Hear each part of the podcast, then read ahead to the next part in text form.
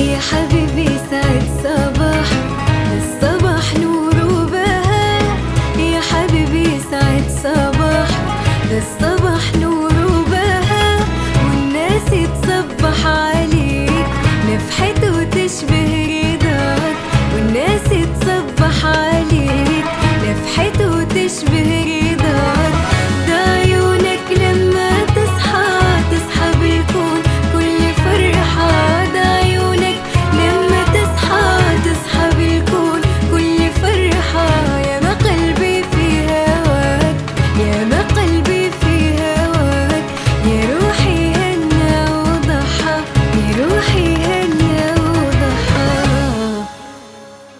صباح الخير يا عدن.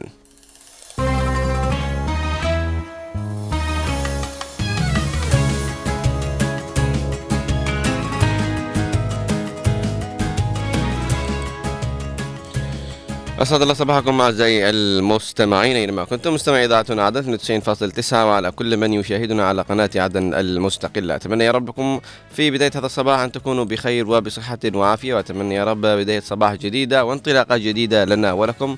صباح جميع الأمنيات الرائعة التي نحبها صباح جميع الأمنيات التي نتمناها كل يوم. صباحكم آه، قربكم من أحبتكم وقرب أحبتكم منكم. صبا- صباح يشرق بنور الأمل والتفاؤل إن شاء الله.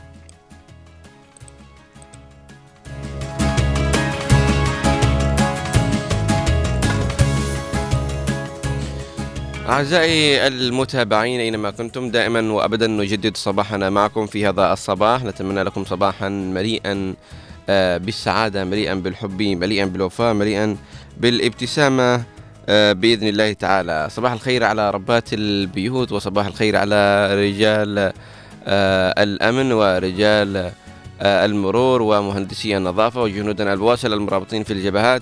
صباح الخير لكل عامل وعاملة ولكل طالب وطالبة. صباحكم آه، أمل وتفاؤل إن شاء الله. صباحكم آه، انطلاقة جديدة. يا رب. آه، صباح الخير كمان على مستمعينا من يسمعون عبر إذاعتنا عدن 92.9 أو عبر تطبيق وموقع راديو جاردن أو عبر تطبيق إذاعتنا عدن أو من يشاهدنا عبر شاشة قناة عدن المستقلة. كذلك نصبح على زملائنا المتواجدين في الكنترول المخرج الإذاعي خالد الشعيبي والمخرج التلفزيوني أحمد محفوظ وكذلك على جميع الزملاء المتواجدين في القطاع والقادمين إلى القطاع. نتمنى يا رب صباح مليء بالأمل والتفاؤل والسعادة بإذن الله.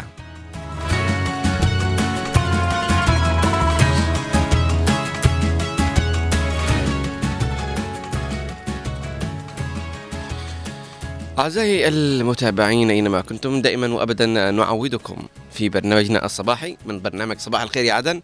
أن نبدأ صباحنا بالحديث عن الكلام الإيجابي نتحدث عن الرسالة الإيجابية في كل صباح. ليس لأي شيء وإنما لأن تعم الفائدة. ولربما نذكر ونعرف أن ذكرى تنفع المؤمنين. نذكركم بالأمور التي آه، من المفترض أن نقوم بها أو نذكر أنفسنا أولا ثم أنتم. إذا كانت هناك رسالة إيجابية في هذا الصباح ألا وهي الرسالة التي آه تقول لا تقنطوا من رحمة الله إحنا دائما ما نفشل في أن نخلق لأنفسنا السعادة ونخلق لأنفسنا الطمأنينة. نقع في هنات وفي زلات وفي كثير من الأمور ولكن آه نقول أنه فات القطار وفات الأوان. ودائما نقنع أنفسنا بأن آه لا يمكننا اللحاق بالركب لأن كل شيء قد ذهب وأنهم قد ذهبوا. فنحزن ونتأسف على أنفسنا ونتأسف على كثير من الأمور. ولا نعلم أن ما زال كل شيء أمامنا. ما زال هناك القبول ما زال هناك التوبة موجودة ما زال هناك كثير من الأشياء. آه لنقول على سبيل المثال قصة أبو نواس. ومن لا يعرف الشاعر أبو نواس؟ الشاعر كان من أجمل ومن أبرز الشعراء في في أعتقد في العصر العباسي. أبو نواس حينما مات دعوا أحد الأئمة للصلاة عليه وكان يعني معروف أنه إيش؟ زنديق. كان معروف بالزندقة والزندقة في ذاك الوقت كانت مشهورة. ف دعوه قالوا تعال صلي على أبو نواس بنغسل وكذا وأنت تعال صلي عليه. قال لا. ليش ما تصلي عليه؟ قال أبو نواس ذاك الشاعر اللي قال دع المساجد للعباد تسكنها وطف بنا حول خمار ليسقينا. وما قال ربك ويل للذين سكروا ولكن قال ويل للمصلين. ما راح يصلي عليه ابدا. قالوا خلاص بكيفك. راح راحوا الناس يغسلوه ويكفنوه كذا. لما أجوا يغسلوه لقوا ورقة في جيبه فيها أبيات. أخذوه إلى ذاك الإمام. طبعا بالمناسبة من هو الإمام؟ هو الإمام الشافعي رحمه الله. الإمام الشافعي كان رافض لأنه يقول إيش؟ يتكلم يقول دع المساجد للعباد تسكنها وطف بنا بين آه، حول خمار ليسقينا وما قال ربك ويل الذين سكروا ولكن قال ويل المصلين. كيف بروح أصلي عليه ذا؟ وكافر بكلامه. فاعطوه الورقة اللي كان في جيبه طلعت داخل أبيات. وما هي الأبيات يقول يا رب إن عظمت ذنوبي كثرة. فقد علمت بانك بأن عفوك أعظم. إن كان لا يرجوك إلا محسن فبمن يلوذ ويستجير المجرم. أدعو ربي كما أمرت تضرعا. فإذا رددت يدي فمن ذا يرحم؟ ما لي إليك وسيلة إلا الرجاء. وجميل عفوك ثم إني مسلم.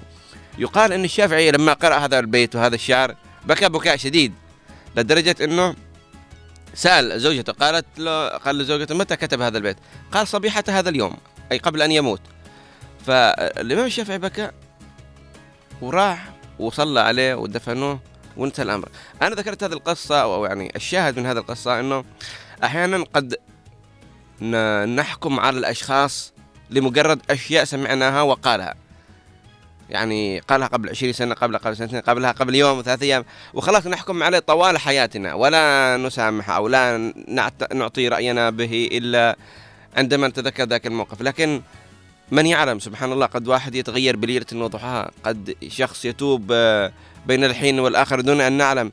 قد شخص يغير من طباعة قد يغير من شكله قد يغير من المنهج اللي يمشي عليه.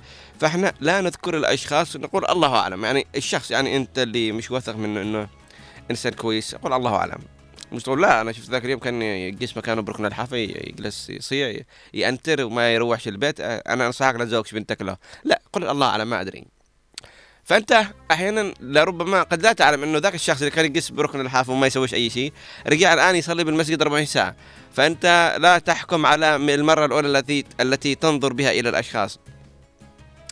علي بن أبي طالب يقول إني اهاب الرجل إلى أن يتكلم. فإحنا لابد إن إحنا لا نحكم على الأشخاص من بعد أو نحكم على الأشخاص من حلاقته أو من شعره أو من شكله. أحيانا قد يكون أفضل مننا وأكثر ايمانا مننا ولكن إحنا يعني نميز الأشخاص بنظرتنا لهم والنظرة السطحية التي ننظر إليهم. فلا بد إن إحنا نتيقن من كلامنا ولا نرمي الكلام على عواهنا يعني نرمي الكلام نقذف الأشخاص. أحيانا بدون نعلم إن إحنا المحاسبين على هذا الكلام. نقول يا أخي روح هذا الشخص يفعل ويسوي وإحنا نقدحه ونقول كلام. بالأخير يعني يقولوا لك لا بالعكس ذا الشخص طيب شخص ممتاز يطيع والديه يصلي يصوم لكن الحين كان قبل فترة كان يروح يجلس بالشارع لأنه مرة بضايقة أو مرة بأزمة آه، حادة فكان يجلس لوحده مفردة عشان يفكر آه يعني ما حد يعرف. لكن بالنهاية إحنا ما بنحكم على الأشخاص إلا بعد أن نعيش معهم نسايرهم. يعني على الأقل يقع بينك أنت وياه تتش أو كلام أو حديث مرتين ثلاث مرات بعدين نحكم عليه. أما أنك تحكم على الشخص من مجرد قولة زي ما لما الإمام الشافعي حكم على أبو نواس. بالمع... بالمناسبة كان أبو نواس معروف أنه غنى بالزندقة. كان كل الناس عارفين أنه شخص يشرب و... ويخمر ويسوي ويروح و...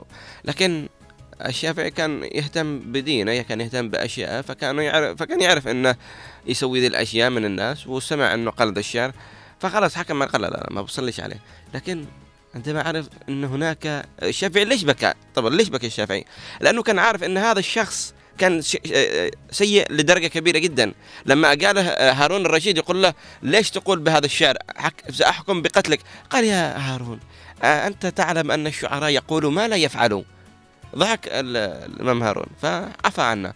فبالنهاية يعني لا ننتظر أو يعني لابد إن إحنا ننتظر لا صح أن تأتي في يوم من الأيام توبة للأشخاص توبة إنهم يقلعوا كم من أشخاص يعني كنا نعرفهم إنهم يقولوا هذا فلان اللي كان يسوي ويفعل الآن كذا.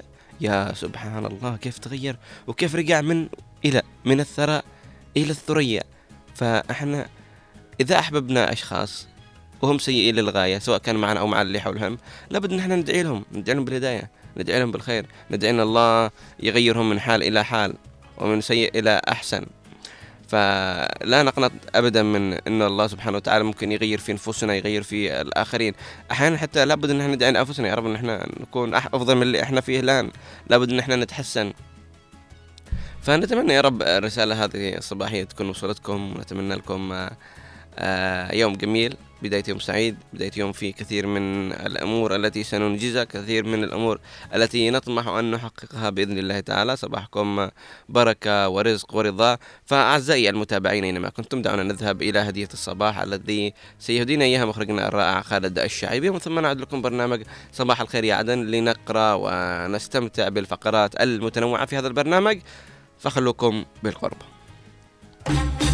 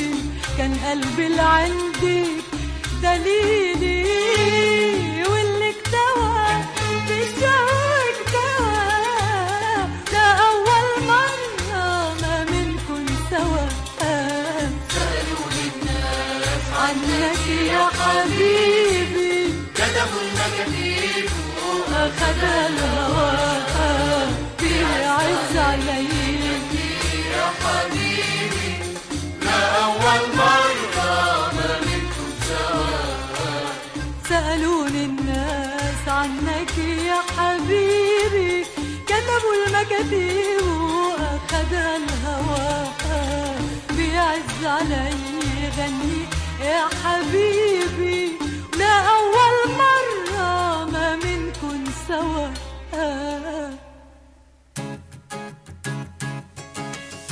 يا حبيبي سعد صباح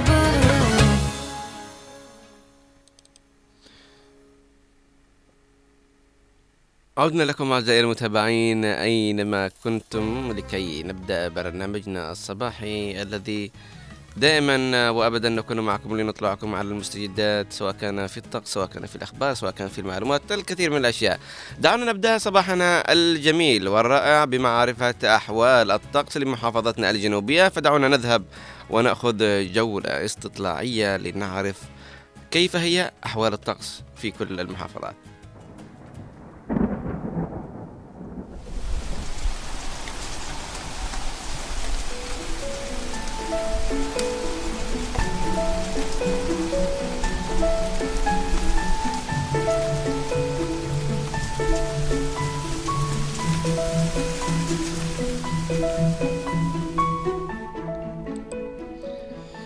وإلى حالة الطقس المتوقع خلال ال 24 ساعة القادمة بمشيئة الله ونبدأها من لحج.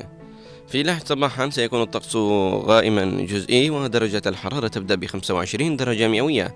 ترتفع ظهرا إلى 31 مع غيوم متفرقة. عصرا كذلك غيوم متفرقة ولكن درجة الحرارة تستقر عند 30 درجة مئوية. آه، ثم مساء درجة الحرارة تنخفض وتستمر بالانخفاض إلى 27 مع طقس غالبا صافي. وليلا غيوم متفرقة ودرجة الحرارة تستقر عند 24 درجة مئوية.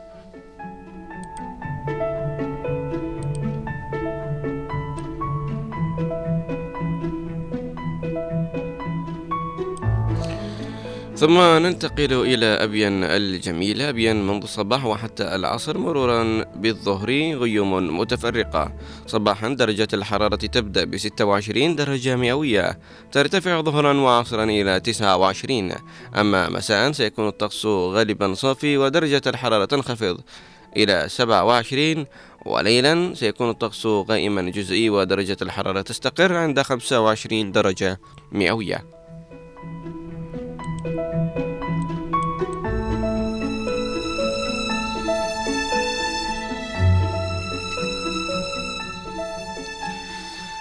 لنذهب إلى المهرة لنتعرف عن الطقس والأجواء فيها لهذا اليوم. المهرة صباحا بالطبع سيكون ضباب خفيف ودرجة الحرارة تبدأ ب 24 درجة مئوية. ظهرا وعصرا درجة الحرارة ما بين 32 إلى 33 مع طقس غالبا صافي. مساء. كذلك الطقس سيكون غالبا صافي ولكن درجة الحرارة تنخفض إلى 27 وليلا ستكون غيوم متفرقة ودرجة الحرارة تستقر عند 20 درجة مئوية.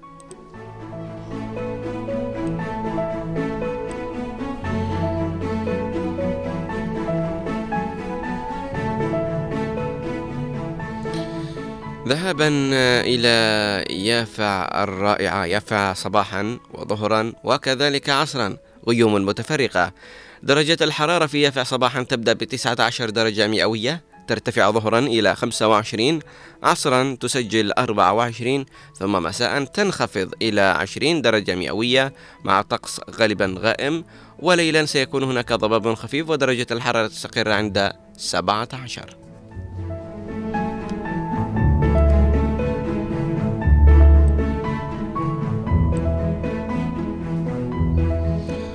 وانطلاقا إلى شبوة شبوة منذ الصباح وحتى الليل ستكون مختلفة ما بين صافي إلى صافي غالبا. صباحا وظهرا سيكون الطقس صافيا درجة الحرارة صباحا تبدأ ب 24 درجة مئوية ترتفع ظهرا إلى 32 عصرا كذلك 32 ولكن الطقس سيكون غالبا صافي. تستمر بالانخفاض مساء لتصل إلى 26 مع الطقس صافي وليلا غالبا صافي ودرجة الحرارة تستقر عند 21 درجة. مئوية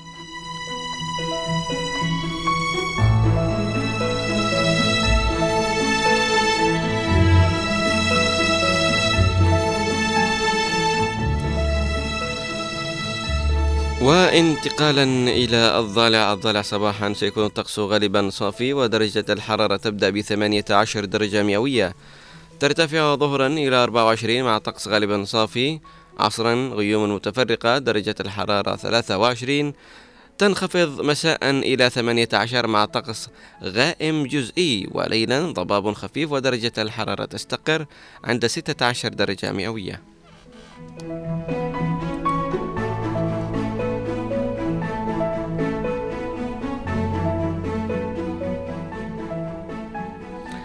نذهب إلى حضرموت نتعرف عن الأجواء في حضرموت. حضرموت صباحا آه، الطقس يكون غالبا صافي درجة الحرارة تبدأ ب 24 ترتفع ظهرا إلى 29 مع غيوم متفرقة.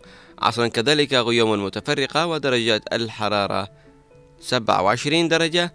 تنخفض مساء إلى 23 مع طقس غالبا صافي كذلك ليلا غالبا صافي ودرجة الحرارة تستقر عند 21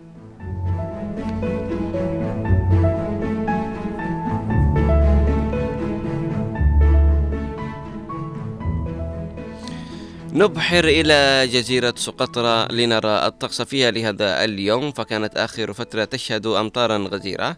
آه، اليوم سيكون صباحا وظهرا وعصرا غالبا. صافي درجة الحرارة صباحا 22 ترتفع ظهرا إلى 28 وعصرا تسجل 27 درجة.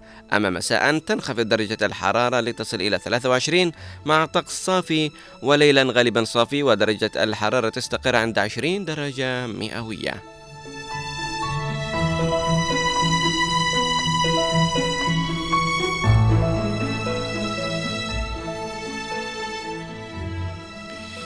وإلى عاصمتنا الحبيبة عدن نتعرف عن الطقس والأجواء فيها لهذا اليوم. عدن صباحا سيكون الطقس غائم جزئي مع احتمال أمطار خفيفة ودرجة الحرارة تبدأ ب 25 درجة مئوية. ثم ننتقل إلى الظهيرة. الظهيرة غيوم متفرقة وكذلك العصر والمساء والليل تستمر الغيوم المتفرقة. ظهرا وعصرا ومساء درجة الحرارة تسجل 26 وليلا تستقر عند 25 درجة مئوية. ماذا عن الرطوبة في عدن؟ هل هي ستكون مرتفعة كالبارحة أم ليس بعد؟ أه بالطبع صباحا وظهرا وعصرا ومساء درجة الرطوبة في عدن ستكون مرتفعة فصباحا تسجل درجة الرطوبة 81% ظهرا 75% عصرا 74% مساء 81% وليلا نسبة الرطوبة 84% نتمنى أن يعين أبناء آه، العاصمة عدن على الحرارة وباقي المحافظات الجنوبية على البرودة. تكون بردا وسلاما عليهم. إذا أعزائي المتابعين أينما كنتم دعونا آه، نذهب إلى فقرتنا الجميلة والمنتظرة التي نتعرف فيها على آخر أو بالأصح على المعلومات الجديدة والأحداث التي حدثت في مثل هذا اليوم في فقرة حدث في مثل هذا اليوم.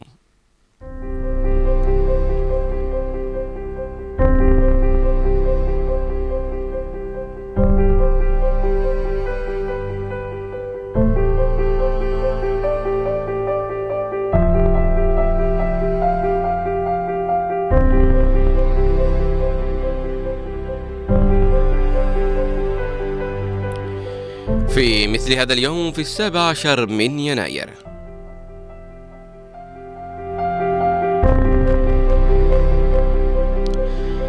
في السابع عشر من يناير عام 1287 ألفونسو الثالث ملك أورجوان يغزو منورقة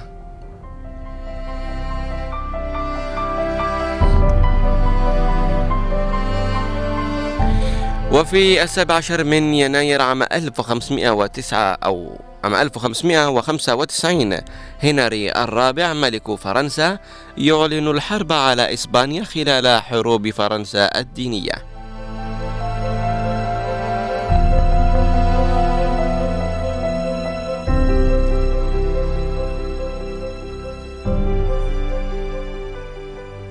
وفي عام 1773 جيمس كوك يعبر الدائرة القطبية الجنوبية ليكون بذلك أول من يعبرها. ومن لا يعرف ما هي الدائرة القطبية الجنوبية هي النقطة القصوى من الأرض جنوبا. آه، نظرا للتحولات في المجال المغناطيسي للكرة الأرضية فإن القطب الجنوبي المغناطيسي تزحزح عن القطب الجنوبي الجغرافي.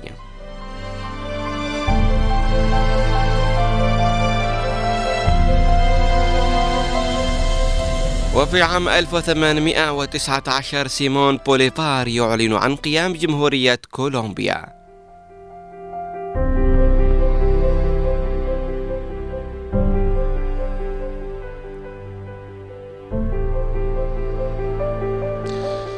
وفي عام 1917 الولايات المتحدة تدفع 25 مليون دولار للدنمارك مقابل التنازل عن الجزر العذراء في الكاريبية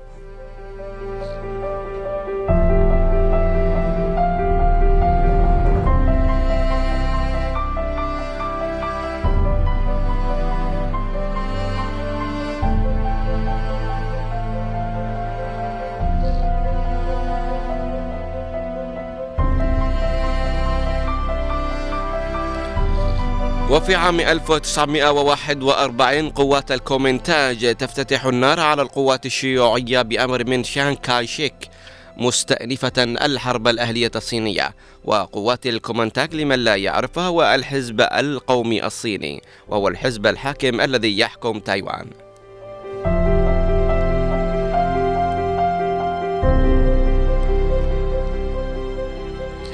وفي عام 1946 انعقاد أول جلسة لمجلس الأمن الدولي.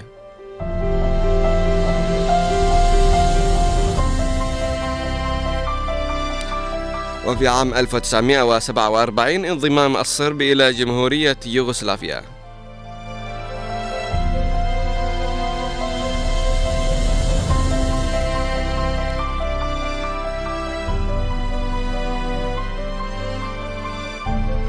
وفي عام 1962 انعقاد أول مؤتمر قمة عربي في القاهرة.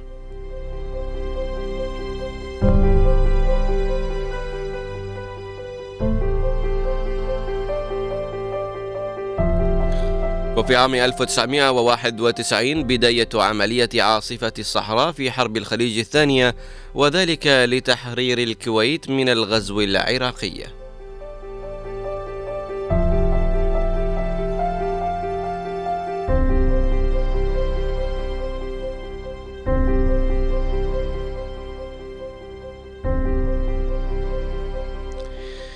وفي عام 2009 رئيس الوزراء الإسرائيلي إديوت أولمرت يعلن وقف إطلاق النار من جانب واحد في قطاع غزة منهيا بذلك الهجوم الإسرائيلي على القطاع. وعلى إثر هذا الإعلان أعلنت حركة حماس أنها ستواصل القطاع طالما بقي جنود إسرائيليون في القطاع.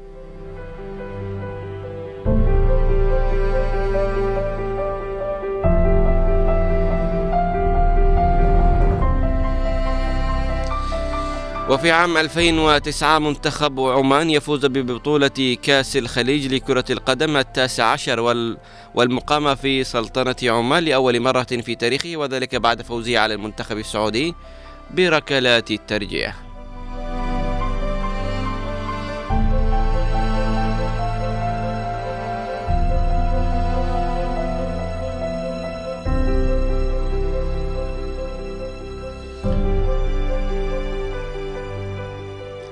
وفي عام 2008 اغتيال الداعية السعودي عبد العزيز بن صالح التويجيري بإطلاق نار عليه من قبل مسلحين مجهولين في غينيا.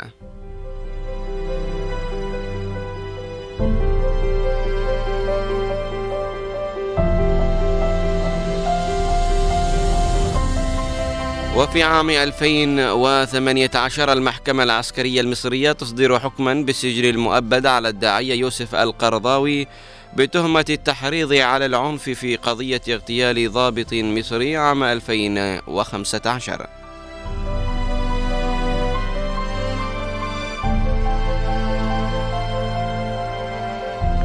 وفي عام 2022 زلزال بقوة 5.3 ريختار يضرب أفغانستان ويؤدي إلى مقتل 28 وإصابة 40 شخصا إضافة إلى انهيار العديد من المنازل. ومن مواليد هذا اليوم.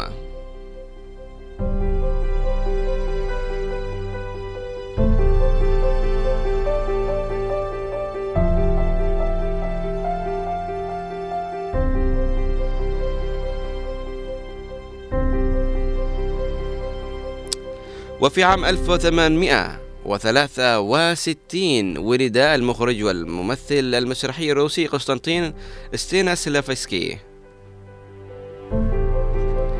وفي عام 1809 أو في عام 1898 ولد شفيق جبري وهو يعتبر شاعرا سوري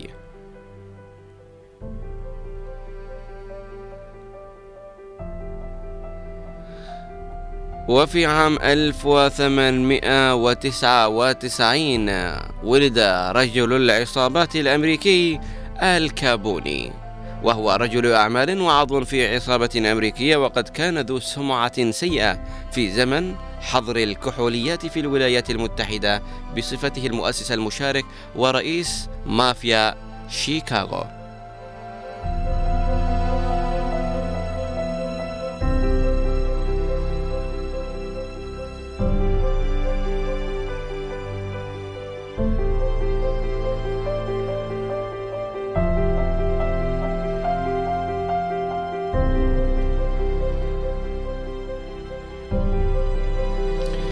وفي عام 1920 ولدت الممثلة أميرة أمير.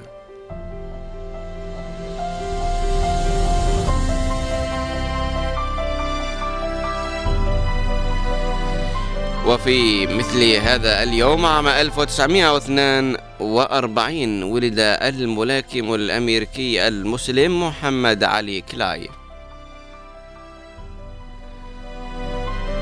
ومن مواليد هذا اليوم عام 1960 ولدت دلال عبد العزيز وهي ممثلة مصرية. وفي عام 1962 ولد الممثل الكندي جيم كاري. وكذلك من نفس العام وفي نفس اليوم ولد الكاتب والصحفي الأمريكي سيبستيان جونكر. وفي عام 1964 ولدت ميشيل أوباما محامية أمريكية وزوجة الرئيس الأمريكي باراك أوباما وسيدة أولى سابقة. ومن وفيات هذا اليوم.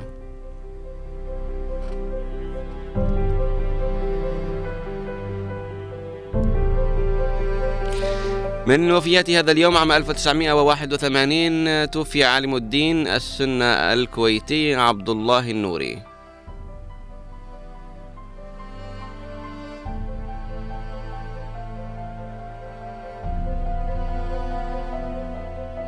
وفي عام 2013 توفي محمود عبد العزيز وهو مغن سوداني.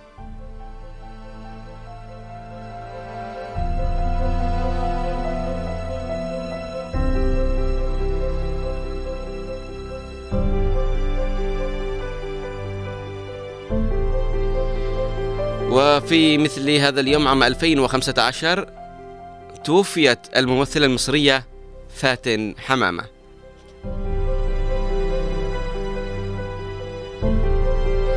ومن الأعياد والمناسبات لمثل هذا اليوم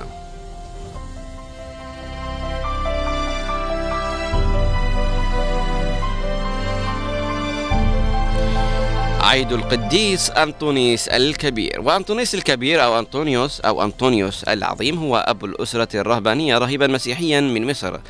آه تم تبجيله منذ وفاته كقديس ويتميز عن غيره من القديسين الذين يدعون أنطونيوس مثل أنطونيو الشابوني.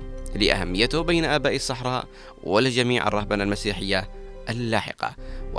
ويعرف أيضا باسم Father of All Monks.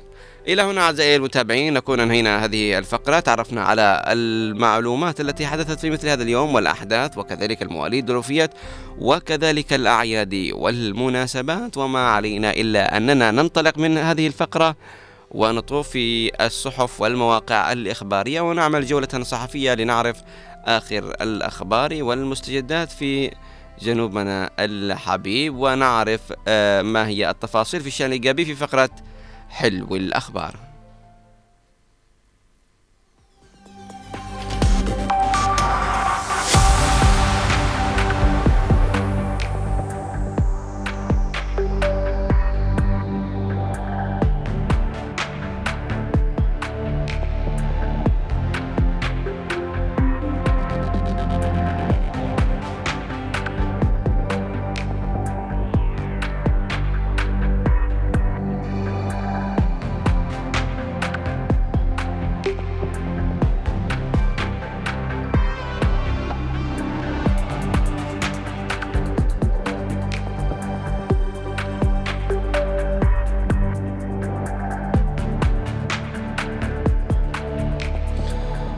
أهلا وسهلا بكم أعزائي المتابعين أينما كنتم إلى فقرة حلو الأخبار التي نأخذكم بين الصحف والمواقع الإخبارية لكي نتحدث عنها.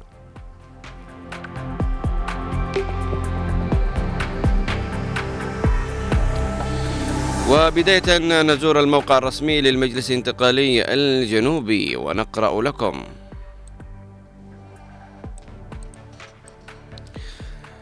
الرئيس الزبيدي لرويترز يقول عزوف القوى الإقليمية عن المشاركة أوهن التحالف الأمريكي في البحر الأحمر.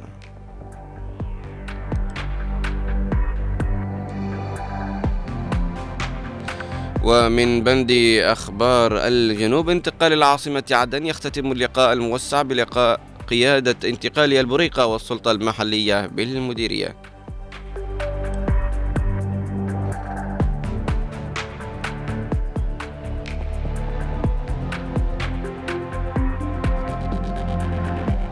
وإتمام مراسيم تسليم واستلام لرئاسة الهيئة التنفيذية لانتقال محافظة سقطرى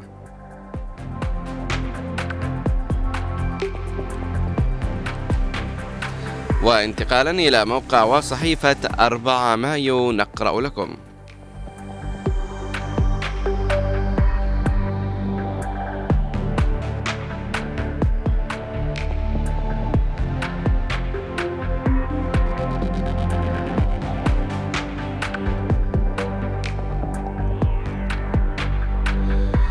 البيت الأبيض يقول نرغب بتوقف الهجمات في البحر الأحمر.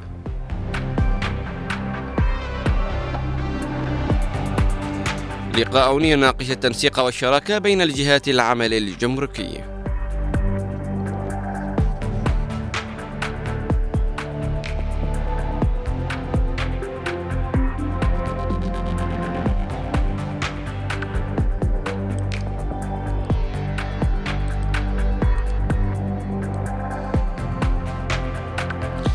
نقابة الصحفيين والإعلاميين الجنوبيين تعلن تضامنها مع الصحفي محمد القادري.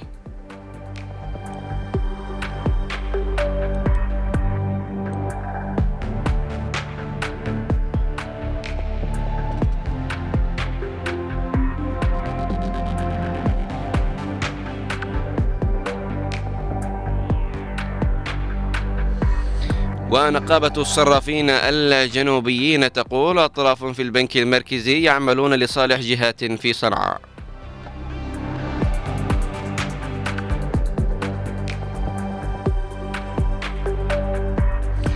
منسقية الانتقال بجامعة حضرموت تنظم دورة تدريبية عن لغة الإشارة. الحالمي يطلع على الأوضاع التعليمية في جامعة لحج.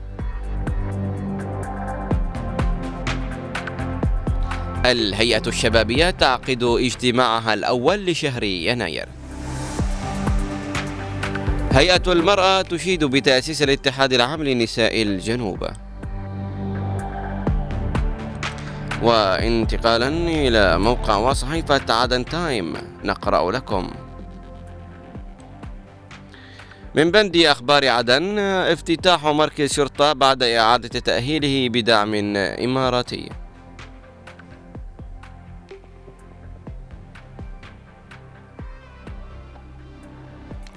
نقابة المعلمين الجنوبيين تشيد بدور محافظ عدن في إيجاد حلول لتأخر لتأخرات المرتبات.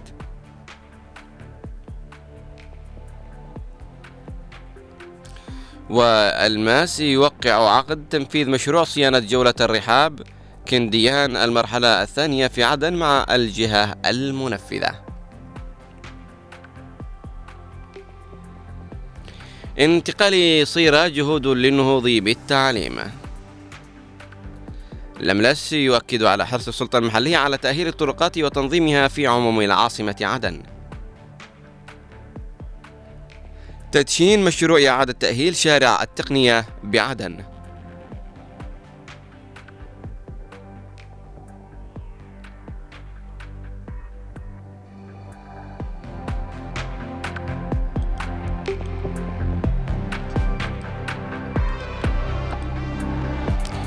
وانتقالا إلى موقع درع الجنوب الموقع الرسمي للقوات المسلحة الجنوبية. نقرأ لكم.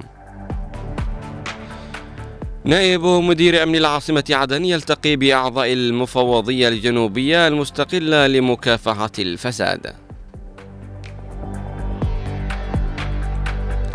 حزام لاحج يلقي القبض على شخصين بحوزتهما كمية من مادة الحشيش المخدر.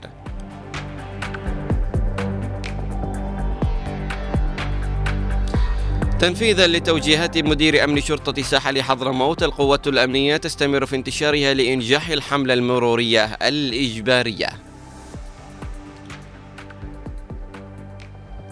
إلى هنا أعزائي المتابعين أينما كنتم نكون أنهينا هذه الفقرة الإخبارية. بعد أن تجولنا في بعض الصحف والمواقع الإخبارية وتعرفنا على بعض المعلومات في الشأن الإيجابي ما زال بمقدورنا وما زال بوسعنا أو بلا صح لدينا البعض الفقرات منها فقرة بريد اليوم وفقرة الرياضية. فمن الأخبار الإيجابية التي سمعنا أن هناك بعض التحركات في المجال الأمني وأن هناك تعاقد ما بين جهات رسمية لإنجاح مشاريع إلى آخره وإضافة إلى أن هناك تحركات من نقابة الصرافين الجنوبيين والحديث عن أمور آه، مهمة وكذلك نقابة الصحفيين الجنوبيون يكونون متضامنين مع أشخاص آخرين. فهذه من الأمور التي من نستطيع نقول من الجميلة. إضافة إلى ذلك بالحديث في صدد الأخبار بالصدد في حال الأخبار دعونا نذهب أو بالأصح حسنا حسنا. طالما الكابتن كابتن خالد على الهواء. أوكي. آه في معلومة بسيطة بس حاب اني أوضحها إنه في بعض البورتات اللي موجودة في الشارع في بعض آه كان هناك لوحات موجودة في الشارع ولكن بعضهم يتم قطعهم إلى آخره فتكون بشكل حاد وهذا ما يؤثر ويكون خطر على المواطنين. في بعض الأماكن منتشرة يعني مثلا في دار سعد في لوحات كثيرة منتشرة ومقصوصة يمكن لربما قالوا أنها غير قانونية. وقصوها ولكن شكلها الآن خطير جدا وهي حادة وإن وقع عليها شخص ممكن أنها تأذيه وتعوره. فنتمنى من صندوق النظافة أنه ينفذ أو يحاول أنه يزيحها أو من السلطة المحلية يحاولوا أنهم ينظموا اللوحات الإعلانية اللي موجودة في الشارع. لأنه أصبح الأمر سيء. فيما بعد أن أنهينا فقرة آه، حلو الأخبار دعونا نذهب إلى بريد اليوم ونذهب آه، مباشرة إلى الضالة مع زميلنا الرائع رائد علي شائف ونقول صباح الخير. صباح الخير صباح السعادة عليك غيث وكل المستمعين الكرام عبر هذا الأثير الصباحي. صباحك بركة وعافية ورضا إن شاء الله. صباح الخيرات نعم. حدثنا عن الأجواء ثم أطلعنا على عجالة في المستجدات في في الضالع نعم غاية الأجواء باردة فعلا وطقس شتوي بتواصل تشرب الضالع لكنها تبقى في المجمل أجواء جميلة وصباحيات مثالية لعشاق الشتاء.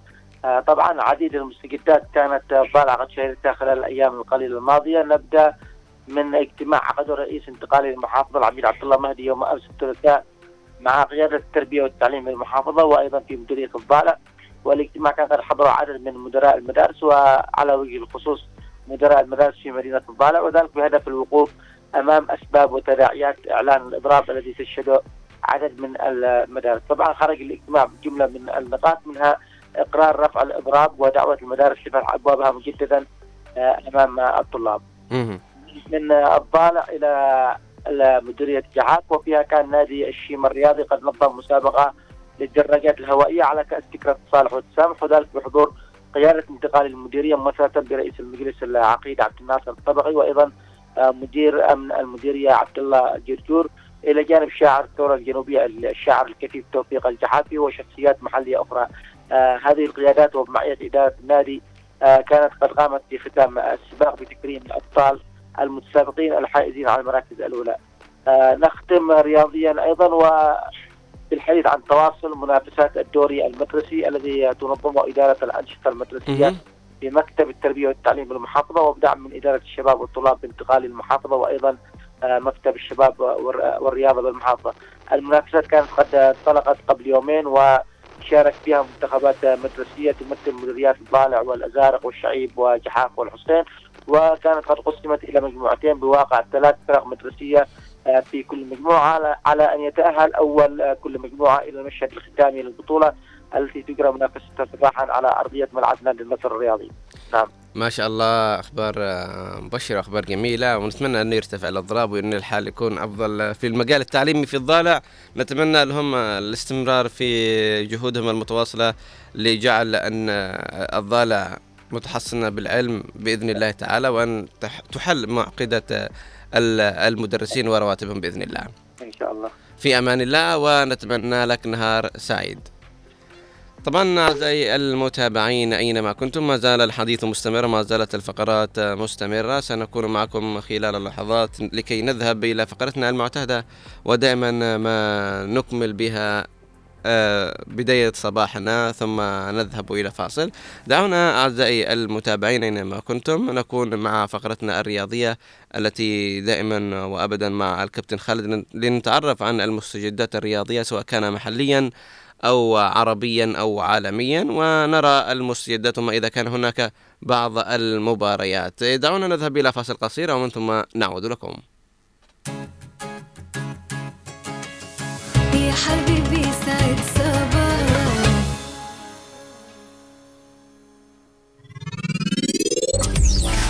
أنتم على أثير هنا.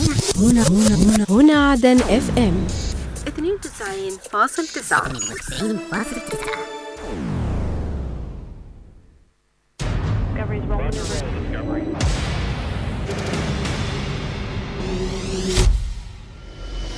نقرأ ما تتناوله الصحافة والمواقع الإخبارية المحلية والعربية من أخبار ومقالات سياسية واجتماعية وثقافية ورياضية. لا تتفرقوا على الشعب هذا ذليتوا. لا تذلوا شعب عظيم. أنا على هذا الوضع أنشقى على ثلاثة إيتام. ثلاثة إيتام. تعال. لا إمكانية معانا. لا راتب زي ما الدولة. لا أسعار. عبرت تنفيذية انتقال العاصمة عدن. عقدت هيئة المرأة. قامت ميليشيا الحوثي الإرهابية قصفا عشوائيا. نهبط الآن سويا ضمن النشرة إلى الملف الرياضي. كنترول وكرة يا الله! والهدف الأول! انفجار جماهيري! نواكب فيها كل المستجدات وننقلها لكم في برنامج زاوية الصحافة. زاوية الصحافة من السبت للخميس الثاني عشر والنصف ظهرا. جولة إخبارية على هنا عدن إف إم.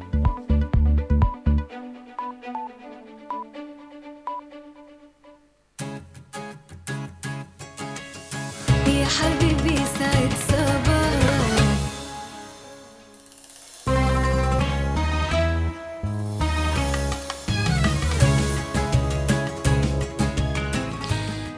عدنا لكم أعزائي المتابعين أينما كنتم لكي نذهب إلى فقرتنا الرياضية التي دائما وأبدا مع الكابتن خالد. وقبل أن نذهب دعونا نقول كابتن صباح الخير كابتن.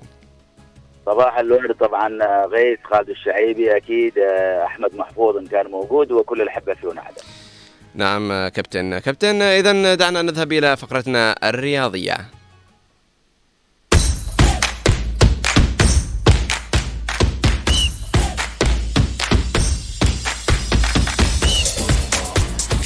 عودة سريعة لكم أعزائي المتابعين والمستمعين أينما كنتم؟ إلى فقرتنا الرياضية التي دائما وأبدا مع الكابتن خالد. كابتن خالد دعنا اليوم نبدأ بمساحة الوفاء. نعم غيث نجدد لك الصباح. أكيد أنت ومن يستمع أثير هنا آه، حقيقة أنه ملتزمين غيث بمساحه الوفاء. اليوم لدينا شخصيتين يعني كبيرتين هكذا بالمسميات بالثقل بالحضور الرياضي بالمجتمعي وبالتالي اليوم نتذكر آه، الكابتن أبو بكر آه، طرموم آه، الذكرى الرابع عشر رحيل هذا الاسم آه، لاعب نادي العيدروسي الأحرار آه، أيضا لاعب آه، سلاح الطيران البريطاني ومنتخبات آه، عدن آه، اسم هكذا قدم مواهب حقيقية مع كرة القدم امتدت لسنوات آه، قبل أن يتوفى على الاقل طبعا يوم 17 يناير من عام 2010 وبالتالي دائما غيث نقول إنه الشخصيات الرياضية السابقة لم تكن رياضية فقط بل كانت مجتمعية ثقيلة الحضور عندما تتواجد في أي مكان آه، تمنح المكان قيمة وثبات آه، مع الشخصية والهوية. وأعتقد أنه الكابتن الراحل أبو بكر آه، أحمد طرمومة واحد من هذه الشخصيات التي نحتفظ لها بكثير من الأشياء على خارطة الرياضة والحياة المجتمعية. أكيد أنه ترك كثير من الأشياء الجميلة نحتز فيها وبالتالي نحن اليوم نتذكره كلاعب كرة قدم كشخصية عسكرية ومجتمعية جميلة. أيضا اليوم نتذكر الدكتور أنيس علي أو أنيس آه، نعم أنيس علي خوباني آه، 17 يناير 21 الذكرى الثالثة. لرحيل الدكتور والنجم لاعب نادي الجزيرة شمسان آه، أيضا هو آه، يعني شخصية في أسرة رياضية عريقة قدمت خمسة اسمائهم عبده وأحمد وعبد الله ومحمد وبالتالي أنيس خوباني أيضا ذهب إلى مسار مجتمعي جميل من بوابة نادي شمسان من بوابة الأدوار القياديه أيضا من بوابة التاهيل الأكاديمي وحصل على درجة الدكتوراه يوما ما وبالتالي أيضا نتحدث عن اسم ثقيل هكذا تحتفظ رياضة عدن آه، بما قدمه بما أعطاه بما منحه بما التزم له من دور يرافق به الجميع كان شخصية بسيطة شخصيا عرفته عن قرب شخصية بسيطة انسيابية مجتمعية رائعة وبالتالي نحن هكذا سعداء أنه في بعض الصباحيات هكذا نتحدث عن هذه الشخصيات عندما يمنحنا الكابتن محمود عبيد هذه المعلومات وبالتالي ليرحم الله أكيد ال- الكابتن النجم. طبعا أبو بكر أحمد طرموم ويرحم الله أيضا النجم الكبير أيضا أنيس علي خوباني. في الجنة بإذن الله تعالى أكيد لنا بإذن الله تعالى مواعيد قادمة. نعم كابتن دعنا نبدأ بالأخبار المحلية ونذهب إلى المكلا ونتحدث عن نادي المكلا وما قام به لكرة السلة طبعا. نعم. هو فوز مزدوج طبعا أمس آه، غيث آه، الرجال والناشئين طبعا في نادي المكلا حققوا الفوز على فريق سمعون أيضا للفئتين. في ثاني أيام بطولة الذكرى الثامنة والأربعين لتأسيس آه، أكيد نادي المكلا حديث يرتبط بقيمة رياضة حضرموت باعتبار إنه حديث في ذكرى تأسيس نادي كبير بحجم المكلا. نعم تغيرت المعطيات والسنوات هكذا أثرت على هذا النادي لكن ما زال نادي المكلا يحتفظ بالتاريخ بالإرث الجميل وبالتالي هو اليوم يحتفل بذكرى التاسيس بمثل هذه المواعيد. أكيد نبارك الفوز لرجال وناشئ طبعا المكلا بالفوز على سمعون. كانت النتيجة 54 ل 30 في الكبار و51 ل 22 في الناشئين. سنتابع حديث البطولة في الأيام القادمة. بإذن الله تعالى سنتحدث عنه في الأيام القادمة. كابتن خالد دعنا نبدأ أو نذهب إلى دوري شهداء الأدفان والجنوب. نعم حكاية جميلة آه، في مشاوير الوفاء مساحة الوفاء معطيات الوفاء من آه، طبعا من كل الأراضي الجنوبية والمحافظات والمديريات والمدن وبالتالي هناك في ردفان أيضا. دوري شهداء ردفان الجنوب مستمر آه، في تصفيات طبعا الدور الثاني. ألتقى كان الثلاثاء فريق اتحاد الوديان وفريق الصمود. أنتهت المباراة بفوز الصمود بثلاثية نض- نظيفة. أكيد حديث مع كرة القدم والمنسوب ال- الذي يذهب إلى انه هؤلاء الذين يعني يخوضون قمار منافسات كرة القدم يمنحون مسا- مساحة الوفاء لمن أوفى لهذه الأرض وقدم آه، طبعا حياته فداء لجنوبنا الحبيب. نعم كابتن. كابتن دعنا نذهب إلى بطولة كأس آسيا. نعم أبرز ما فيها كان هو مثل ما تحدثنا أمس إنه ال- الحوار ال- العربي الخليجي الذي كان جمع منتخب السعوديه ومنتخب عمان. دائما مباراة الجيران قوية فيها كثير من الاثاره عمان تقدمت طبعا في الدقيقة 14 من ركلة جزاء لكن الأخضر السعودي أيضا عاد في الدقيقة 78 من بوابة ال- ال- الجميل الحقيقة والرائع الذي سجل هدف أكثر من رائع. لكن في الأخير إنه كرة القدم معطيات أحيانا فيها شيء من بعد أن عدل النتيجة عبد الرحمن غريب. كانت في الدقيقة طبعا 96 تشهد أيضا آه، هدف آه، شهد بعض الجدل في الفار وما. فات. لكن في الأخير البليهي منح المنتخب السعودي ثلاث نقاط. مهمة جدا. طبعا يتصدر ال- ال- المجموعة. طبعا هناك كان تايلاند أيضا فازت أمس على قرغيزستان بثلاث هدفين نظيفين. وبالتالي سنتابع نحن حديث المتابعة في بطولة جميلة. طبعا بطولة كأس آسيا. آه، بعد أن تحدثنا عن بطولة كأس آسيا دعنا نذهب ونتحدث عن بطولة كأس الأمم الأفريقية لكرة القدم. نعم غيث في كأس الأمم الأفريقية ما زالت ال- خيبات الأمل العربية تتواصل. يعني شاهدنا تعادل مصر شاهدنا طبعا تعادل الجزائر شاهدنا أيضا كثير من الأشياء التي لا يعني لا نريدها. لكن أمس أيضا المنتخب التونسي أيضا وقع في آه، سقوط مدوي عندما خسر أمام ال- المنتخب الناميبي طبعا بهدف كان سجلها في الشوط الثاني. وبالتالي آه، للأسف يعني هكذا نقول أنه حضور غير جيد حتى اللحظة للمنتخب للمنتخبات العربية. خسارة موقعة لمنتخب تونس وهو يستاهل طبعا بطولة آه، أمم أفريقيا في منافسات المجموعة الخامسة نتمنى شيئا مغاير في الأيام القادمة في باقي النتائج أمس بوركينا فاسو فازت على أيضا موريتانيا بهدف آه،. مالي أيضا كسبت آه، جنوب أفريقيا بهدفين نظيفين. جميل كابتن آه، بالحديث عن الدوري الإيطالي ومباراة آه، يوفنتوس وساسولو كيف كانت؟ نعم آه، في المباراة نتحدث فقط عن جزئية مهمة أنه اليوفنتوس اليوفنتوس يمتلك النفس الطويل لملاحقة الانتر ميلان لا يفرط في النقاط. أمس فاز أيضا بثلاثة أهداف. في مباراه اقيمت على ملعب اليانز ستاديوم طبعا في تورينو. طبعا المباراة هي ضمن لقاءات الأسبوع العشرين من الدوري الإيطالي. آه، دوسان فلاهوفيتش كان سجل ثنائية أكثر من رائعة بكرتين طبعا في زوايا المرمى وبالتالي ثلاث نقاط مهمة. رفع بها الرصيد إلى 49 نقطة في المركز الثاني. قلص الفارق مع الانتر ميلان نقطتين حوار مفتوح مع المنافسة. الإثارة التشويق في الدوري الإيطالي.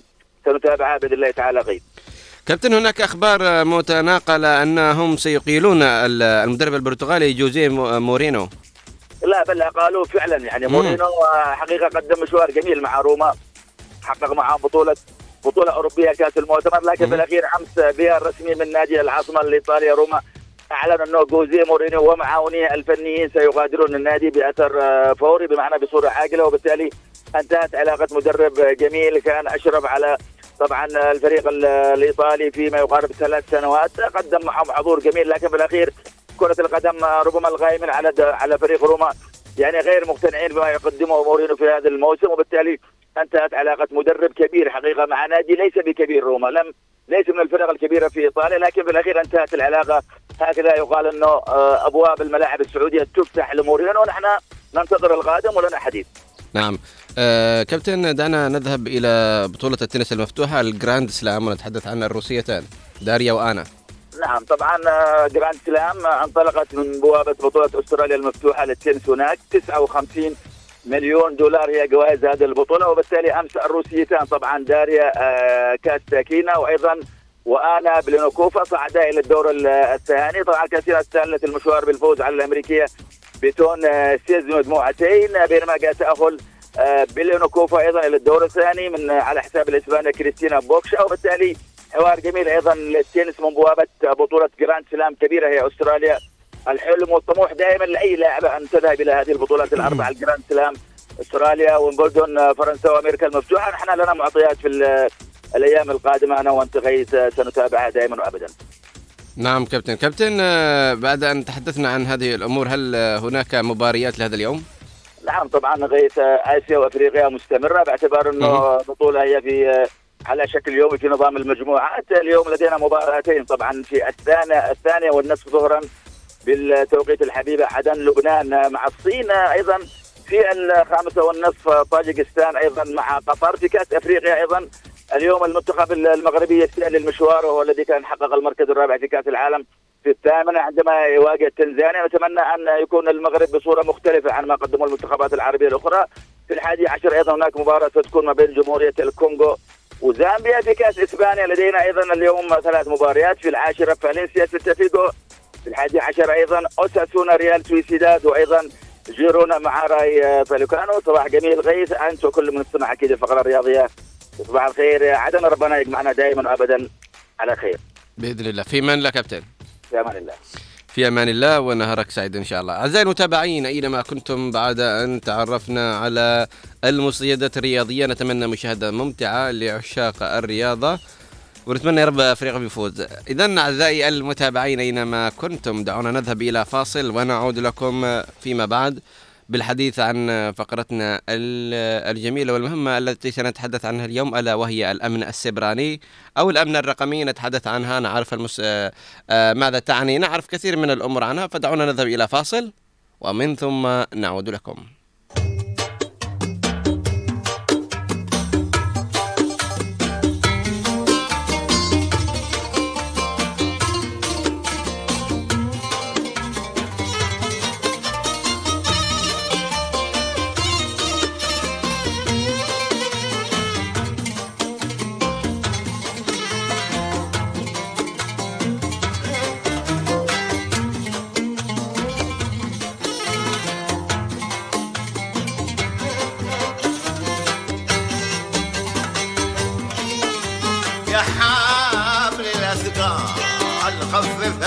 شوي.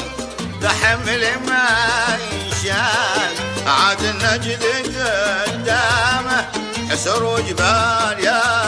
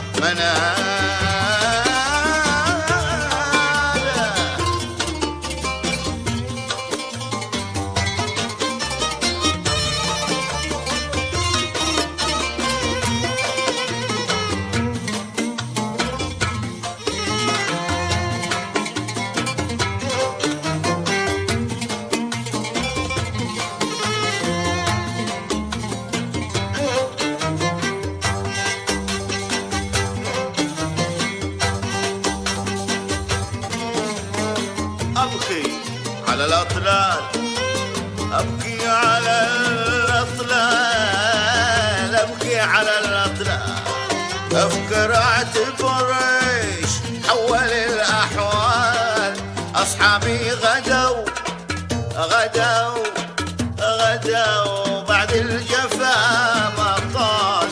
كل بعد حاله أبكي على الأطلال أبكي على الأطلال أبكي على الأطلال. أفكر أعتبر إيش حول الأحوال. أصحابي غدوا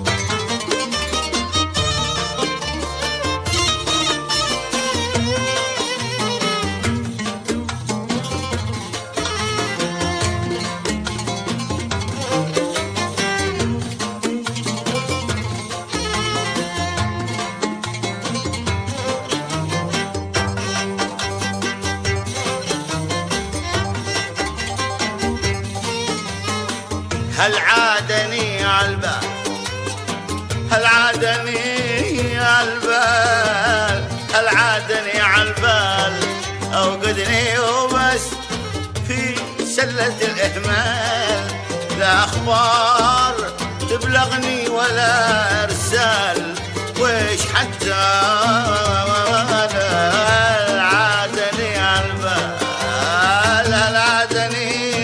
عالبال هل عادني عالبال أوقدني وبس في سلة تبلغني ولا إرسال وش حد الرسالة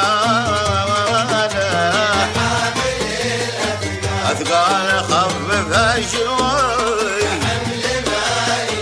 انشال عاد النجد قدامه حسر وجبال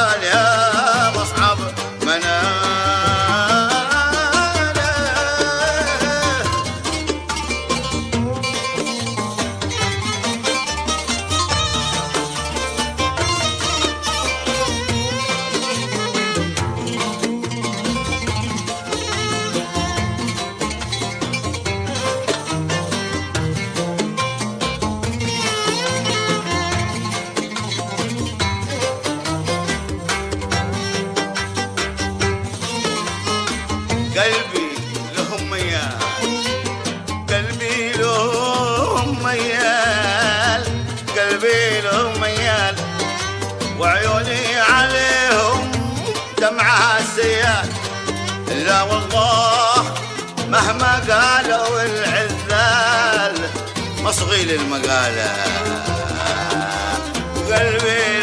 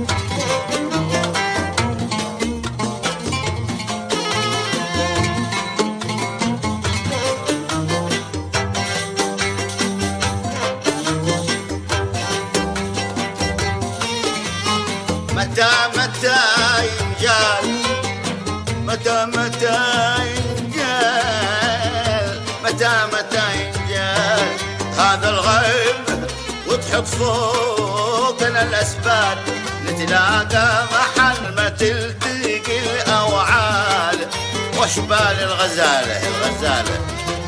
أوه متى متى ينجال متى متى ينجال متى متى ينجال هذا الغيب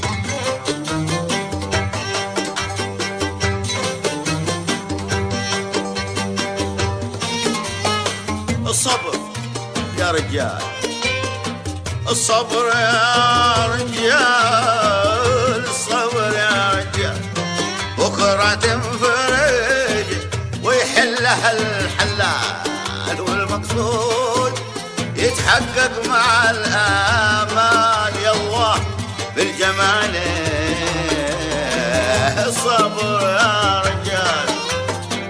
الصبر يا رجال. الصبر يا رجال. وبكرة تنفرج ويحلى الحلال هو المقصود يتحقق مع الآمال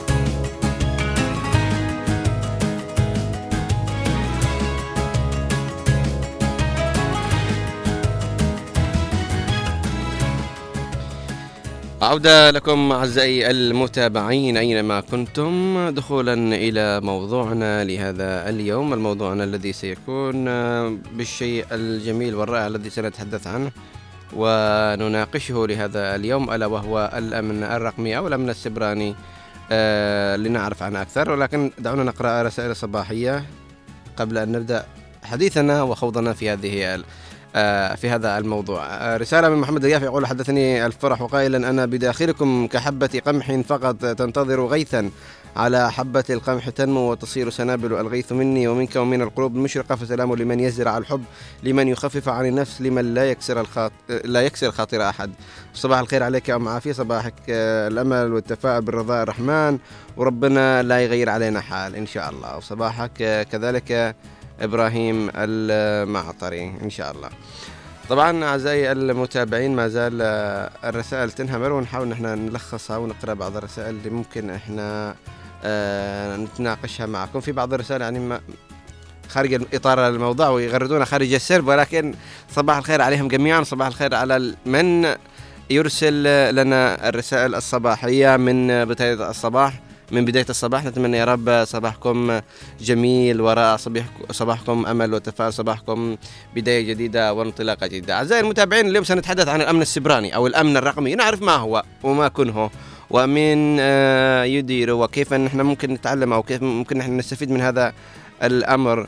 وكذا فبيكون معنا ضيف عبر الهواء مباشرة لكن ببدأ امهد لهذا الموضوع، طيب الأمن السبراني، الأمن السبراني معروف إنه عملية حماية الأنظمة والشبكات والبرامج ضد الهجمات الرقمية، أكيد في هجمات رقمية، أكيد نعرف في ناس يحاولون يخترقوا سواء كان مؤسسات، منظمات يخترقوا دول، فأتى شيء اسمه الأمن السبراني، وظيفة الأمن السبراني آه إنه يحمي الأنظمة ويحمي الشبكات ويحمي البرامج ضد الهجمات الرقمية التي تهدف هذه الهجمات السبرانية أو الرقمية عادة إلى الوصول إلى المعلومات الحساسة أو غيرها أو تدميرها بالأصح بغرض الاستيلاء على المال ال- آه، من المستخدمين أو مقاطعة عمليات الإعمال العادية فقط عشان يشنوا غضب الجهة الأخرى.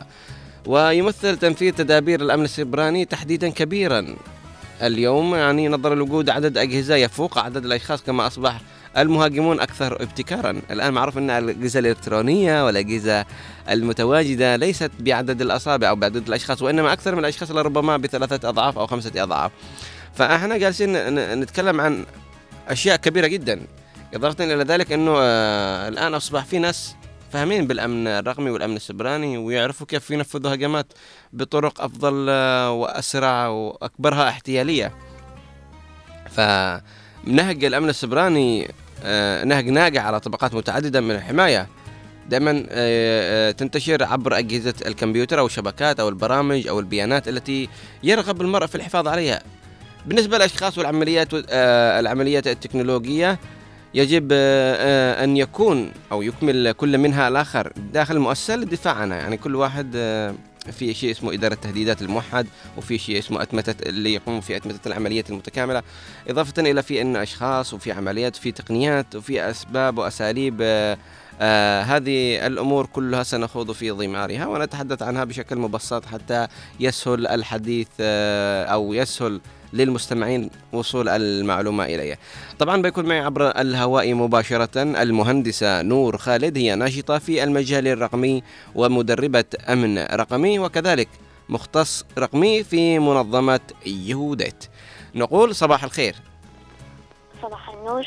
يا صباح العافية والسرور وشكرا لكونك ضيفتنا لهذا اليوم. أهلا وسهلا. طبعا مهندسة نور إحنا بنخوض بالحديث عن الأمن الرقمي أو الأمن السبراني ونتحدث عن كذا بعض الشيء لكي آه، نفيد المستمعين ونفيد من يشاهدنا عبر شاشة قناة عدن المستقلة. لو تحدثينا عن ما هو الأمن السبراني أو ما كنه هذا الأمن؟ آه بداية صباح الخير لك أستاذ غيث وصباح الخير للجميع. آه طبعا في البداية هناك في فرق بين الأمن الرقمي والأمن السبراني علشان يعني نوضحها بشكل مختصر. آه الأمن الرقمي هو عبارة عن مجموعة من الممارسات أو التدابير اللي نحن ممكن إنه آه نستخدمها أو نمارسها في حياتنا اليومية أو الرقمية آه من أجل آه ضمان عدم الوصول أو عدم ال- الوصول الغير مصرح له من أي تطفل خارجي. تمام؟ آه تشمل حماية البيانات الرقمية تشمل حماية المعلومات الرقمية وأيضا في بعض الأوقات تشمل حماية البيانات أيضا الورقية. أما بالنسبة للأمن السيبراني فهو أعم أعم وأشمل. فهو يشمل البنية التحتية الرقمية يشمل آه، حماية الشبكات. آه، فنقدر نقول أن الأمن الرقمي هو عبارة عن جزء بسيط من ال- الأمن السيبراني. تمام؟ يعني الأمن الرقمي هو عبارة عن جزء مبسط أو جزء صغير من الأمن نعم. السبراني لو الأمن السبراني يعتبر بحر. نعم. طيب الأمن السبراني بشكل أوسع إنه يعني هل يضم إلى ماذا يضم الأمن السبراني يعني إلى جانب الأمن الرقمي؟ الأمن السيبراني ممكن أنه يضم حماية الشبكات. يعني زي ما نقول ب- باختصار هو يضم آه، حماية البنية التحتية الرقمية. تمام؟ فيعني مثلا ممكن نقول الأمن الرقمي فقط بيضم حماية البيانات حماية المعلومات من التسريب من الاختراقات من حاجات زي كده. لكن بالنسبة للأمن السيبراني هو حماية الشبكات ال- البنية التحتية حماية ال- الأنظمة حماية آه، أيضا التطبيقات والبرامج وحاجة زي كده. ممتاز جدا. ف يعني بالحديث عن الأمن السبراني اللي يعتبر الآن أصبح أكثر انتشارا وأكثر وضوحا لدى العالم لأنهم يستخدموه بشكل كبير جدا وهناك دائما هجمات مختلفة سواء كان من جهات رسمية وجهات آه، آه، يعني غير رسمية. نسمع عن شيء اسمه أتمتة فبالحديث عن هذا الموضوع ما معنى أتمتة؟ هل له علاقة بالأمن السبراني أو أنه مجرد مصطلح عابر؟ عفوا إيش المصطلح؟ أتمتة دائما ما نسمع أنه في يقول لك أتمتت بعض الأمور أو آه، آه، الحديث عن هذه الأمور يعني أهمية الأمن السبراني هو يتدخل في أهمية الأمن السبراني فما أهمية الأمن السبراني؟ ما ما ما عندي علم على هذا المصطلح عفوا أوكي. أهمية الأمن السبراني في ماذا يعني تت... آه، تتلخص؟ يعني هل هو فقط مجرد حماية أو أنه يعني يحتاج إلى أمور أكبر من أن إحنا آه، نقوم بحماية الأجهزة فقط؟ ببساطة الأمن السبراني نحن الآن نقدر نقول إنه هو ظهر على السطح بشكل كبير. آه في آه نقدر نقول إنه في آه ممكن 2020 آه بعد ما توجه العالم بشكل كامل بعد ما آه يعني للعالم الإلكتروني. آه طبعا هو الأمن السبراني موجود من قبل من عوام كثيرة لكن نحن لاحظنا أو آه أدركنا أهميته عندما توجهنا بشكل كامل وانقطع العالم يعني العالم الواقعي انقطع بشكل كامل وتوجهنا للعالم الإلكتروني آه مثلا نحق يعني آه بالأمور العملية بشكل كامل. آه فهنا ظهرت أهميته من ناحية إنه تأمين الحسابات آه من ناحية ال- الاختراقات اللي ظهرت الانتهاكات ال- من ناحية ال- الخصوصية آه هو للأسف للأسف بشكل كبير إنه نحن نعاني من آه استهتار بشكل كبير من ناحية الخصوصية. آه بالنسبة سواء كان على الصعيد الشخصي أو على الصعيد المؤسسي آه مثلا على الصعيد المؤسسي نلاقي إنه آه المؤسسات تفتح وتهتم بكل حاجة ما عدا ال- التأمين ال- الخاص بالمؤسسة أو ما عدا يعني التشفير تدريب تدريب الموظفين وحاجات زي كذا مهم. بس عفوا استاذه مهندسه مهم. نور إحنا دائما نلاحظ ان المؤسسات يعني بشكل عام أو البنوك أو المنظمات لما تسوي برنامج أو نظام حماية لها ما تخلي مبرمجين وإنما تقوم بشراء من الخارج يعني ما ما تسوي أي شيء غير إنها تشتري برنامج من الخارج وتدرب ناس محليين عشان يعملوا التحديثات أو إذا في مشكلة يتواصلوا مع الشركة الأم عبر سواء اجتماع زوم أو عبر أي اجتماع سكايبي ويحدثون مع الأمر ويتم البرمجة بشكل عن بعد يعني إحنا ما, ما يسوي أي حاجة مبرمجين اللي موجودين في هذا البلد. فها يعني هل هذا يسبب مخاطر أو إنه كذا آمن للشركات إنها تسوي كذا برامج عن بعد أو من قبل شركات خاصة عالمية مثلا شركات هندية شركات بريطانية مؤسسة هنا في داخل البلد تسوي لها نظام خاص فيها تقول له سوي لي نظام فقط تجيب مهندسين أو مبرمجين IT يعملوا على هذا الأمر فقط للتحديثات إلى آخره. ال backup. طيب بداية كونهم أولا إنهم اشتروا برامج يعني برامج مضمونة برامج دولية هذا الحالة تعتبر نقطة يعني نقطة مهمة. مهم. تمام؟ لكن اللي نحن نشوفه الآن حاليا في أغلب المؤسسات المحلية تمام؟ إنهم أساسا أساسا ما يشتروش أي برامج يعني اللي هي تكون مصرحة.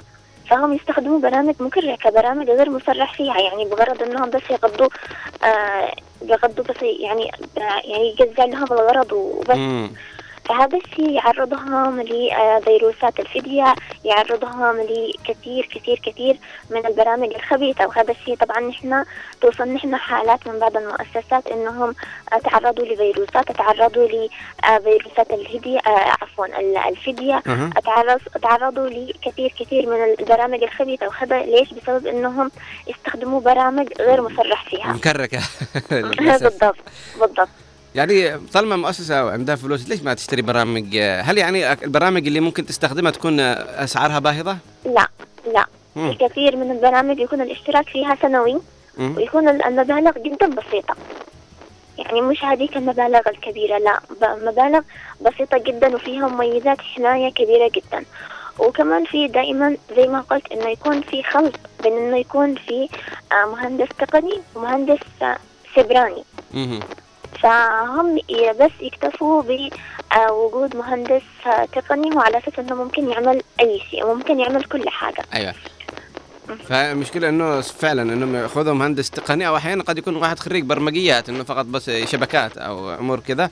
فيحسب إنه قادر يعمل كل شيء. لا مش عارفين إنه ال IT مهندس ال IT له دور والمهندس الأمن السيبراني له دور واللي فاهم بال Oracle له دور فكلهم يختلفوا عن بعضهم البعض بالحديث عن التهديدات اللي هي أنواع التهديدات ال- الأمن السبراني في يقولوا إنه في برامج ضارة برامج فدية برامج تصيد معلومات آه آه اختلاف هذه البرامج واختلاف هذه الأمور هل آه، تثقلك هل آه، الأمن السبراني أو إن علاج هذه الأمور ممكن يتم علاجها بأبسط الطرق أو بأبسط الأمثلة؟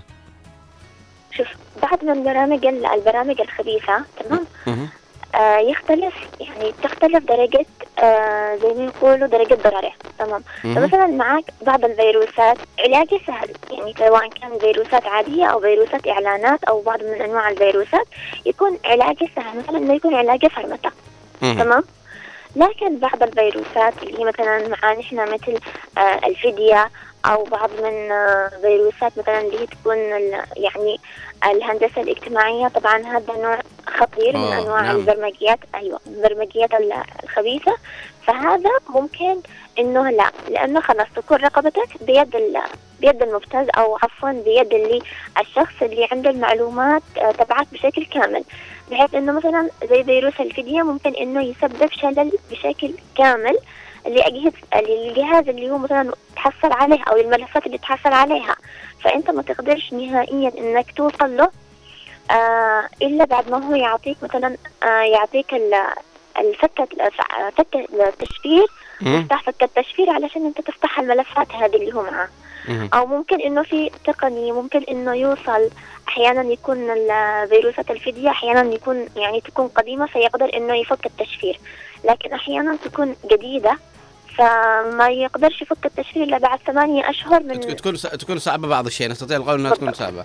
بالضبط. آه ال- ال- الهجمات اللي آه، اللي يدفع عنها الأمن السبراني زي البرامجيات الخبيثة زي ما قلتي كمان برامج الفديه وهجوم الوسيط إنه يكون من طرف خارجي. أحيانا يدخل إلى شبكة شخص بعد من شبكة الشخص يحاول إنه يخترق الشبكة الأخرى. والتصيد الاحتيالي أو ما نسميه إحنا الفيشينج. وكذلك أيوة. زي ما قلتي إنه آه الهندسة الاجتماعية لأنه فعلا في بعضهم يقنعوا الأشخاص إنه افعل أو اشتري أو يدلك إنه صاحبه كذا وفجأة يرسل لك رابط أو آه، موقع أو أي شيء واصطاد ولعب على كيمياء دماغك واخذ عنك كثير من المعلومات.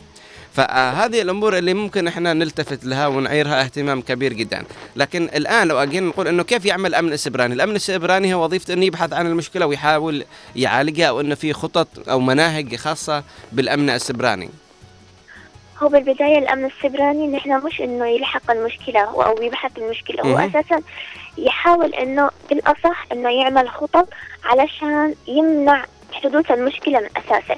نحن ما ننتظرش نحن ما ننتظرش إنه المشكلة توقع علشان نلاقي لها حل. لا. نحن من البداية نعمل خطط إنه لو حصل هذا الشيء كذا وكذا وكذا وكذا كيف نحن على طول إنه نحن نسرع ونواجه هذه المشكلة؟ تمام؟ فهذا هذا الشيء الأساسي إنه لازم نحن نعمل آه سواء كان على الصعيد الشخصي أو على الصعيد المؤسسي آه نعمل عملية تقييم مخاطر بشكل أساسي دائما. تمام؟ طيب. يعني مم. أيوه. تفضل. تفضل كملي. تمام.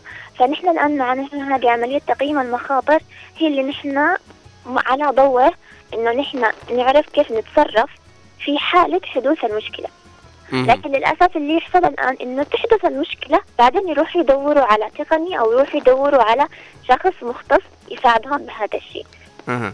مثلا أنا شخص نويت أفتح مثلا محل صرافة إيش هي الأمور اللي من الواجب علي أني أسويها عشان أتلافى حدوث أي مشكلة أو خلل أو أني تمام. فتحت تطبيق خاص بالمصرف تبعي تمام بالبداية إنه أول حاجة أنت تعمل بشكل أساسي على يعني تعمل عملية خطة تمام تعمل خطة في عملية تقييم المخاطر. طبعا في في له عدة آه عدة زي ما يقولوا عدة آه يعني نقاط ممكن إنك أنت تأخذها في عين الاعتبار. تمام وفي برضه في بعض مواقع ممكن انه مواقع يعني إلكترونية ممكن إنه هذه المواقع. زي ما يقولوا إنه تعمل لك على عملية تساعدك برضه في عملية ال- التقييم هذا تمام ثانيا بشكل أساسي تعمل على تدريب الموظفين تبعك تمام؟ على عملية ال- يعني تعمل لهم آه، تدريب بشكل كبير كيف ب- ب- بأساسيات الأمن الرقمي تمام؟ إنه على أساس إنه كيف هم ممكن إنهم يتعاملوا مع ال- المشاكل هذه بشكل سريع كيف من إنهم مثلا آه، ما يفتحوش أي حاجة خاصة إنه مثلا محل زي صرافة محل زي يعني حاجة كبيرة زي كذا مثلا بنوك آه، أو أو أي كان أو أي نوع من أنواع العم- المؤسسة اللي ممكن حد يفتحها. فهذا الشيء إنه أنت أنت أحيانا أنت الآن قبل شوية قلت إنه في بعض المشاكل اللي تحصل آه بسبب إنه هندسة اجتماعية برمجيات أو شيء بس إنه أغلب المشاكل اللي تحصل أو اللي توصل نحن الحالات إنه أحيانا يكون الخطأ الكبير من الموظف نفسه جهل طيب. الموظف نفسه واستهتار الموظف نفسه فهذا الشيء. برضه إنه يندرج تحت ال- الأمور الهامة اللي ممكن إنه صاحب المؤسسة ممكن إنه آه ياخذها بعين الاعتبار آه.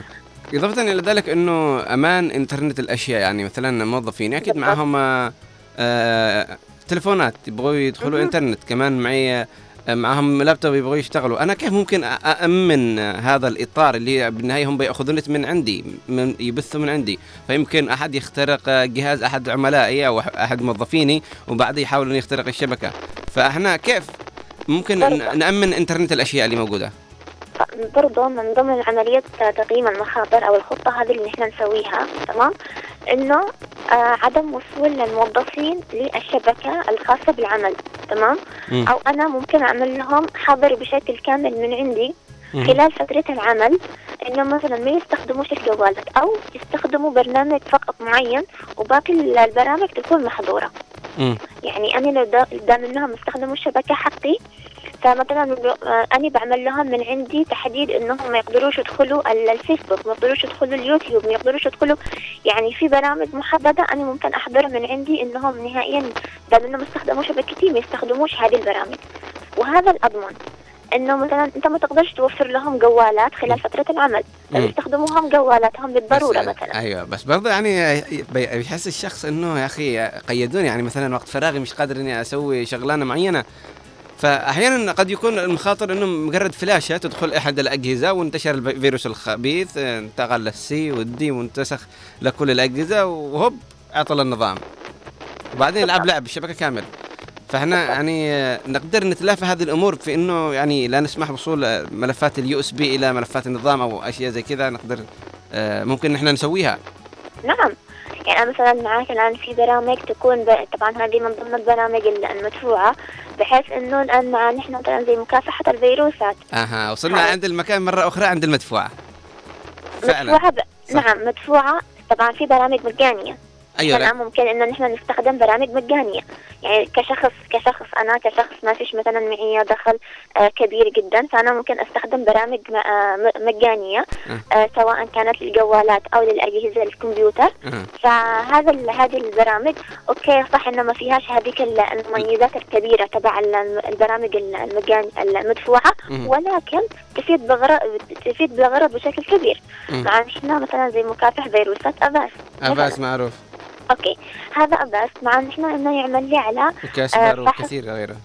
أيوه. آم، مثلا مع نحن Avast مع نحن Avira. مع زي Defender أيفا كثير. ومع نحن ال Kasper. فمع نحن كثير من البرامج اللي هي. مع ممكن إنها تفيدني بشكل كبير. فمثلا ان لما أجيب ادخل فلاش فهو ممكن يعطيني تحديد إنه هذا الفلاش قبل ما أدخله يقول لي إنه هذا الفلاش فيه بو- حاجة غلط. فأنا يا إما إني بعمل سماح أو اني بعمل منع تمام. فهو أعطاني التحذير فهذا الشيء اللي نحن نشتيه إنه نحن لما نجيب ننزل حاجة في حاجات تعطيني نحن برضه نفس الشيء ها في كمان نقطة اللي هي مع نحن الإعلانات لما أنا باجي بدخل على موقع الموقع هذا. يكون مجاني فيحتوي على إعلانات هذه الإعلانات برضه تسبب لي شلل في حركة ال- الإنترنت. تسبب لي ثقل. تسبب لي إنه يتنزل لي آه مثلا آه برامج آه خبيثة صغيرة جدا. فهذا الشيء بت- تسبب لي أيضا هذا الشيء كمان يعني يضر الصحفيين يضر الناشطين يضر ال- الأشخاص اللي معاهم. بيانات حساسة لما يدخلوا على مواقع. المواقع هذه تتنزل آه زي ما نقول نحن الكوكيز أو حاجة الكوكيز ملفات الكوكيز. بالضبط. فتنزل يعني بتتنزل فهذه أحيانا إنها تعمل على تتبع حركات المستخدم. فهذا أيوة. الشيء يمنع بشكل كبير. فإحنا لما يكون معنا عمل خاص لابد إن إحنا نشتري بعض التطبيقات عشان الم- المجانية not enough يعني غير كافية للحماية. أحيانا في آه، برامج اللي يستخدموا Kali Linux أو حتى Windows في معهم برنامج أعتقد نسيت اسمه وإنما يقوم بتدريب الفيروس هذا على شيء معين. أحيانا أنا بحمل بعضهم يحملوا تطبيق Avast مجاني أو Avira أو ايا يكن ويكون معه فيروس يحاول يعدل عليه ما بين الحين والآخر ويحاول إنه يفعل له فحص بذا المكافح. عشان يشوف هل هو ضار ولا لا. إلى أن يصل لمرحلة إنه لو مسوي له فحص بهذا المكافح يقول له it's safe آمن غير مضر.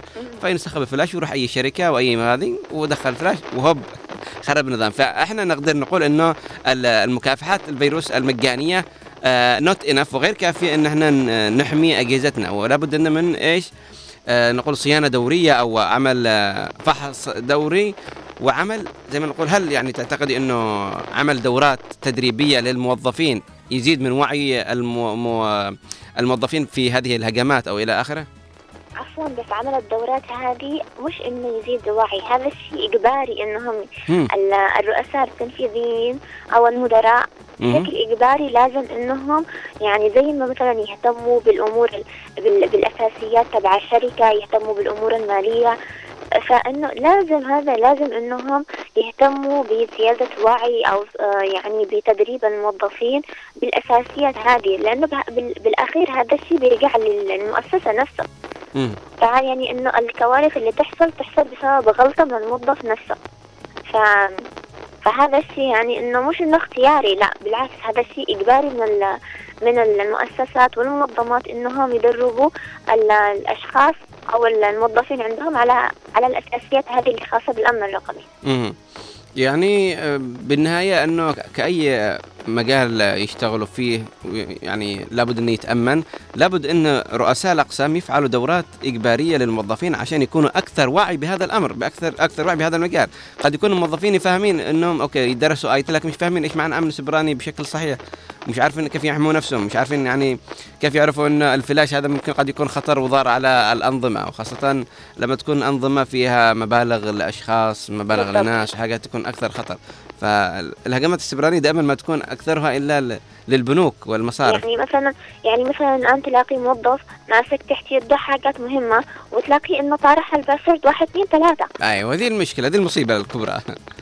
بالضبط. وأيضا كمان تلاقي إنه أي حد بعت له رابط قام فكه بدون. ما يفحص الرابط هذا بدون ما يتأكد بدون فهذا الشيء يعني تعتبر كوارث. لكن لو وجدت تشوف تنظر لها من منظور ثاني تشوف إنه ال- ال- ال- السبب يعني السبب حقير جدا أو يعني عفوا ليش غلط هذه الغلطة البسيطة جدا. فمن هنا تكون المشكلة أن بس غلطة بسيطة جدا تؤدي إلى كوارث. أنت مهندسة نور يعني طالما أنت ناشطة في المجال الرقمي ومدربة أمن رقمي ما هي آخر الأمور اللي قمتي فيها أو الدورات اللي قمتي بتدريبها؟ آه حاليا حاليا تاريخ 24 معنا إحنا دورة اللي إن شاء الله بإذن الله بتكون السلامة الرقمية للصحفيين. آه وقبل ونحن نعمل في يودت بشكل شهري على تدريب الافراد أو الصحفيين أو الناشطين آه في آه في هذا المجال في ال- الأمن الرقمي بحيث إنه نعطيهم أهم النصائح نعطيهم آه نعمل معهم تطبيق عملي في تأمين الحسابات في التأمين بشكل عام في تأمين الإيميلات. وأيضا آه نعمل دورات في التشفير يعني نحاول إنه نوعي بشكل آه بشكل آه كامل آه حول ال- الأمن الرقمي سو- سواء كان للشخص أو لل- للمؤسسة نفسها يعني. ممتاز جدا وهذا خطوة كبيرة. إن شاء الله يكون في يوم من الأيام نتدرب عندك يا مهندسة نور.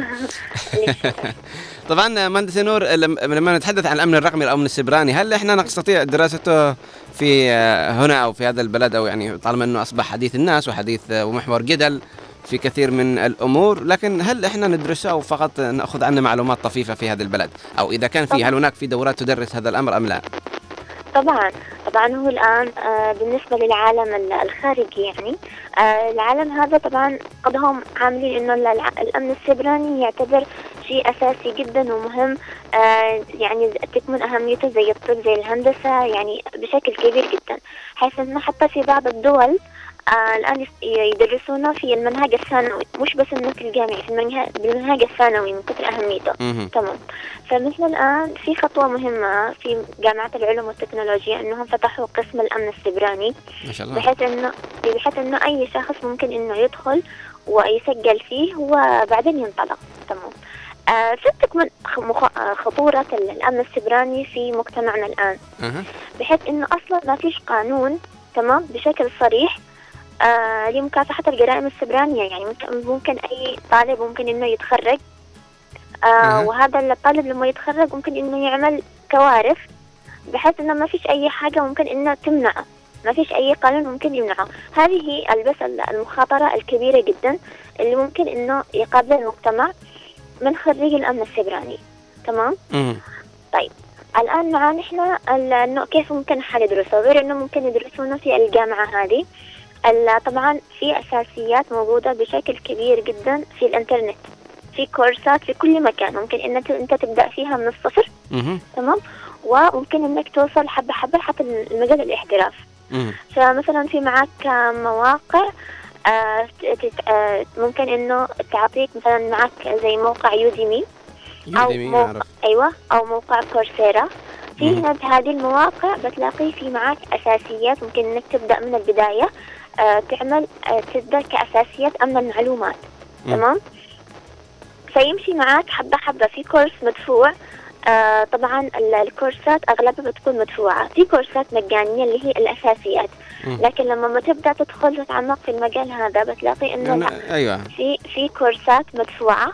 آه بس يعني هي دائما نصيحة عني قدمها إنه ممكن الآن الكورسات تكون مدفوعة بشكل يعني ممكن إنك تشوف أنت شوية الان غالية لكن العائد المادي أو العائد آه، اللي. اللي ممكن أي آه، كبير جدا مم. فهذا الشيء لازم إنه يكون كحافز للشباب حاليا آه بإنه لا هذا المجال لازم تركزوا عليه بشكل كبير حتى مم. مش ممكن إنك يعني مش لازم إنك تدخل آه خمس ست خمس سنين مدري كم أربع سنين عشان تدرس في الجامعة أو حاجة زي كده فأنت ممكن إنك أنت تدخل وتطور من نفسك في هذا المجال اونلاين.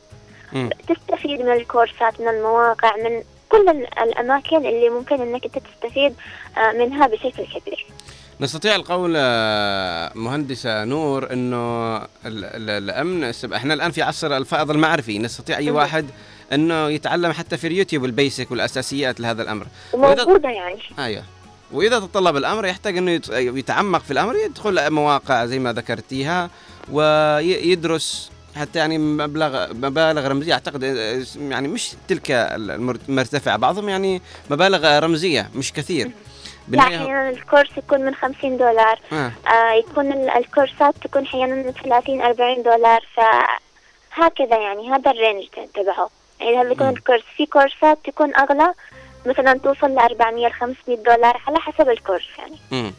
آه، مهندسة نور طالما إنك مدربة ومختصة وناشطة يعني هل حاولتي في يوم من الأيام إنك آه، ت- تفعلي حملات توعية للبنات أو للإناث بالجانب الرقمي أو بالجانب الأمني؟ آه بالضبط هذا اللي أنا أعمله يعني تقريبا على مدار آه، ثلاث ثلاث سنوات. هذا الشيء اللي أنا مركزة عليه أصلا ونحن الآن نركز بشكل كبير ونحاول أن نركز على مثلا آه، فئة المراهقات في ال- في الثانويات.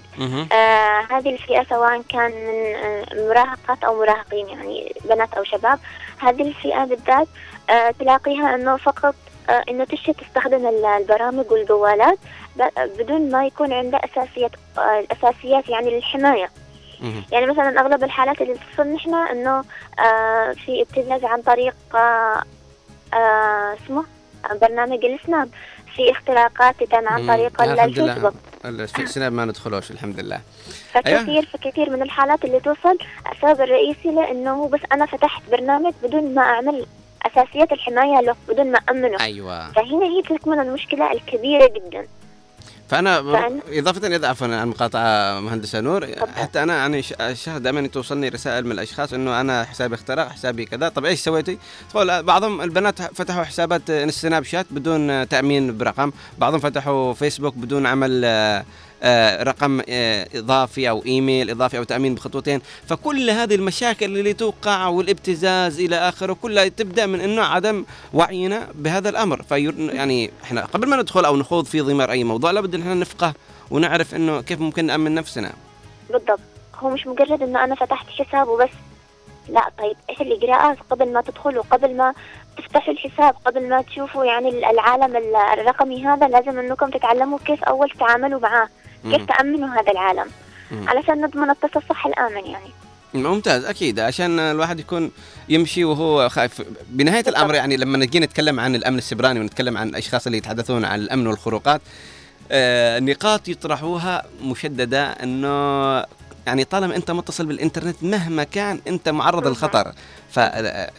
في أحد من الأشخاص المهندسين التقنيين نشر نقاط معينة أنه إذا أنت لا تريد أن تكون بخطر استخدم متصفح آه يسموه البصلة ولا اوبر اعتقد متصفح متصفح Tor. Tor متصفح Tor أيوه. ولا تدخل إلا VPN وإلى آخره. يعني بالآخر كتب آخر نقطة إنه من الأفضل إنك ما تدخلش إنترنت بتاتا. ف طالما إحنا موجودين تفضلي. يقول لك إنه بمجرد ما تشبك ال- الكيبل تبع الكمبيوتر أو بمجرد ما تشبك أجهزتك في شبكة الإنترنت خلاص.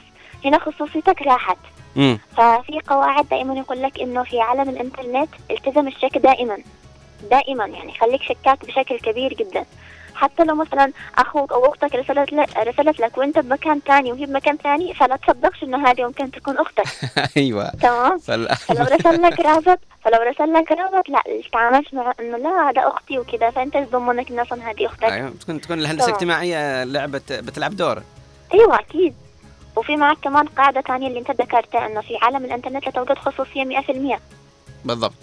أيوه. حتى وإنهم اللي يدخل يعني مثلا آه، ال deep web اللي مثلا معروف إنه بعض الشركات زي فيسبوك آه، شركة ميتا كثير من الشركات تحفظ بياناتها في ال deep web في ال- في هذا العالم يعني. حتى وإن كنت في هذا العالم يعني قد تتعرض لخروقات وقد تلاحقك شبكات. أكثر المجرمين اللي يتم مسكهم يعني تجار المخدرات تجار الاتجار بالبشر إلى آخره. يتم تتبعهم في الانترنت العميق ومعرفة أين يكمن آه، أين يكون تواجدهم رغم أنهم متخفين لكن يقدروا أنهم يتبعون ما بين الحين والآخر. فحتى وإن كنت مختفي في ال deep web إلا أن هناك معلومات تنتشر وتتسرب فإحنا يعني على الأقل لا نخوف منه لا تدخلوش إنترنت بتاتا أو نقول لا تكونوش متواصلين عبر مواقع التواصل الاجتماعي ولكن على الأقل نكون أكثر وعي حبتين كذا نأمن حسابنا بخطوتين نكون عارفين أنه ما نفتح أي رابط إلا من أشخاص ثقة. واثقين بهم بشكل كبير جدا. أو إنه مثلا يقول لك هذه أغنية كذا كذا افتحها. أقول خلاص أوكي هذه الأغنية جيب لي اسمها بدخل أبحث عنها بنفسي وانتهى الأمر. ف يعني إذا كان هناك رسالة آه، مهندسة نور خالد لمن يسمعنا الآن أو يشاهدنا ما هي ستكون رسالتك؟ آه أول حاجة إنه زي ما قلنا إنه في عالم الإنترنت التزم الشرك دائما تمام مم. بحيث إنه دائما لو مثلا أحد بعت لي أي رسالة أو أي رابط أو أي ملف ممكن إني أول حاجة أقوم افحصه عن طريق في برنامج في عفوا في موقع. نحن موقع أيوه. اللي هو مع نحن فيروس توتال ممكن إنه أني أنسخ هذا الموقع أو ال file وعلى طول إنه هو يعمل لي فحص يعمل لي scan ويشوف لي المو- الموقع هذا okay أو لا علشان إني أفتحه مم. ثاني حاجة نحن نعتبر إنه أول سلاح أو أول جدار حماية في العالم الرقمي يعتبر أول آه، اللي هي كلمة السر. فما ينفعش ابدا إن أني أسوي حق ال password يكون واحد اثنين ثلاثة. أو إنه يتضمن آه اسمي أو يتضمن آه تاريخ ميلادي أو يتضمن أي حاجة شخصية يعني أخليها password. هذا الشيء مرفوض. وإنه تكون من 8 إلى 14 رقم وإنه غير قابل للنسيان. فنحن في الدورات اللي نحن نعملها ونركز بشكل كبير على التطبيق العملي آه بكيفية عمل كلمة مرور قوية بنفس الوقت تكون سهلة. آه كمان في معنا نحن من ضمن النقاط المهمة إنه نحن نع- نعرف ونركز على ما نقوم بنشره على مواقع ال social media. كل ما نقوم بنشره على مواقع ال social media يستخدم ضدنا. نركز بشكل كبير لأنه كم من فرص راحت على الشباب أو راحت على أشخاص كم من منح كم من تأشيرات كم من فيز راحت على أشخاص بسبب منشورات نشروها قبل 10 11 سنة. فهذا الشيء لازم كمان نركز عليه. هم يحسبوا إنه خلاص دام إنه أنا حذفت هذا ال- ال post أو حذفت هذا التعليق أو حذفت هذه التغريدة هذا الشيء ممكن يشفع لي. فهذا الشيء لا آه كل ما يتم نشره آه يتم محفوظ آه في ال- الموقع نفسه. تمام. آه أي تفضل. تفضل تفضل. اكملي رسالتك. تمام في كثير برضو كمان آه، من النصائح إنه نحن الآن ما ي- طبعا في كثير من الأشخاص ممكن تصادفهم إنهم آه، للأسف ما يستخدموش البرامج ال- الرسمية يستخدموا البرامج ال- الغير يعني الغير رسمية. مع نحن مثلا يستخدموا واتس عمر يستخدموا آه، سناب آه، عمر يستخدموا في كثير من أعتقد مهندسة نور إنه ال- ال- هذه الآن شركة ميتا بدأت تحارب هذا الأمر إنه يعني لدرجة. إنه في رقم يعني يستخدم آه، واتساب غير رسمي تقوم بحظره لمدة عشر سنوات. قد تصل مدة الحظر. بالضبط. يعني لأنه هذا الشيء خطير خطير جدا لأنه يكون في آه في وصول لشخص ثالث يكون في شخص بالوسط يعني يقولوا آه the man in the middle يعني فيكون في شخص بالوسط هو جالس يعني ممكن إنه له صلاحية ال- الوصول لرسائل المرسل وللمستقبل. صحيح يعني يعني عفوا عفوا أيوة. اللي اللي بيجي يفعل ذا الواتساب أو يفعل ذا التطبيق أكيد بيكون عنده server خاص فيه. ما بالضبط يكون ما بين ال- يقولوا إنه لا أيوة. نحن ما عندناش. فهو يعني يقول إنه لا أنا ما ما عنديش أي تصريح للوصول للرسائل كذا. أنا ما عنديش أي حفظ البيانات. هذا الشيء طبعا غير ما يقبلش ما ي- ما يتقبلش عقل. فهذا الشيء يعني لا إنه عنده وصول لكافة الرسائل عنده آه عنده تصريح بأنه يعدل على الرسائل يمنع الرسائل إنه من انها توصل. فهذا الشيء لا فأنت ألتزم بالبرامج الرسمية فقط. تمام. فحتى كمان هذا بخصوص هذه النقطة كمان إنه في في آه، من أهم النصائح اللي نقدمها بالمؤسسات إنه لا تتكلموا سواء كان على آه، باجتماعات أو آه، أو أي نوع من أنواع يعني البيانات اللي ممكن تتراسلوها. لا يعني لا تتراسلوش عن طريق الواتساب أبدا. الواتساب بس فقط خلونا يعني زي ما نقول إحنا بالعادة خلونا للشوها فقط. أيوه. لكن إنه ل- لحاجات مهمة البيانات لا. ممكن إنكم تستخدموا ال Signal ممكن إنكم تستخدموا برنامج ال Wire. هذه البرنامجين فيهم خصوصية بشكل كبير جدا. مم. غير كده لا. استخدموا البرامج ال- الأخرى لأشياء غير العمل غير لإرسال البيانات والمعلومات المهمة. قد يستطيعوا يستخدموا كذلك تليجرام أو يعني إذا كان في غايه الأهمية أو في محادثات آه، شديدة يستخدموا إحنا تليجرام مع التدمير التلقائي. نحن نركز بشكل كبير على برنامج ال Signal يعني علشان ما يكونش في آه، كلنا عندنا يعني Signal بس ما نستخدموش للأسف. لا لازم لازم. شوف ال Signal هذا يكون للعمل. إحنا الآن شوف في حاجات كثيره نحن ما نستخدمهاش. لكن لازم تكون ثقافة عامة. لازم نحن الآن نوعي إنه لا لازم تستخدموا هذه البرامج مش عشان إنه ممكن إنه تعجبكم أو ما تعجبكمش هذه البرامج للعمل لازم نحن نستخدمها مم. يعني مش. كلنا يعني أيوه عشان بس للعلم إنه في ناس يحسبوا Signal معقول لا Signal هو عبارة عن. تطبيق. تطبيق أكثر امانا آمن. أيوه.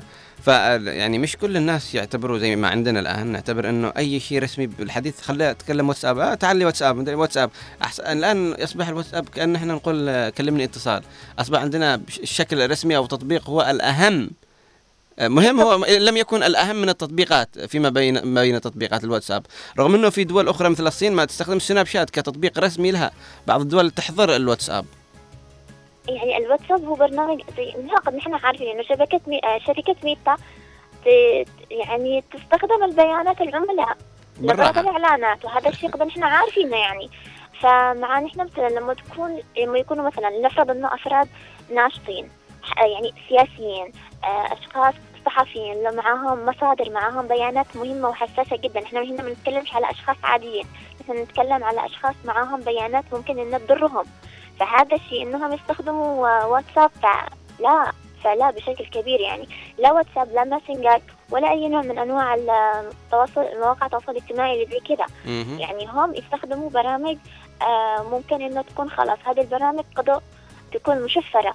ما يكونش عندهم آه ما يكونش عندهم إنه لا خلاص مع زي ما قلت أنت ميزة التدمير التلقائي. فلا إنه لازم خلاص هذه البرامج إنه يستخدموها بشكل أساسي جدا. بالضبط. وهذه من الأمور ال- الجميلة اللي ممكن إنهم يستخدموها. بلاش إنه لازم نحن قبل ما ندخل أي شبكة لازم يعني خاصة لما تكون شبكة شبكة كافيهات شبكة مطاعم شبكة آه فنادق لازم نحن نس- نستخدم ال VPN قبل. ما نستخدم. قبل ما نسوي إيميلات حتى انه آه، مخاطر ال VPN مخاطر سيئة أو كثيرة. للغاية مش أي VPN ممكن نستخدمه لأنه بالضبط. كله يعود على.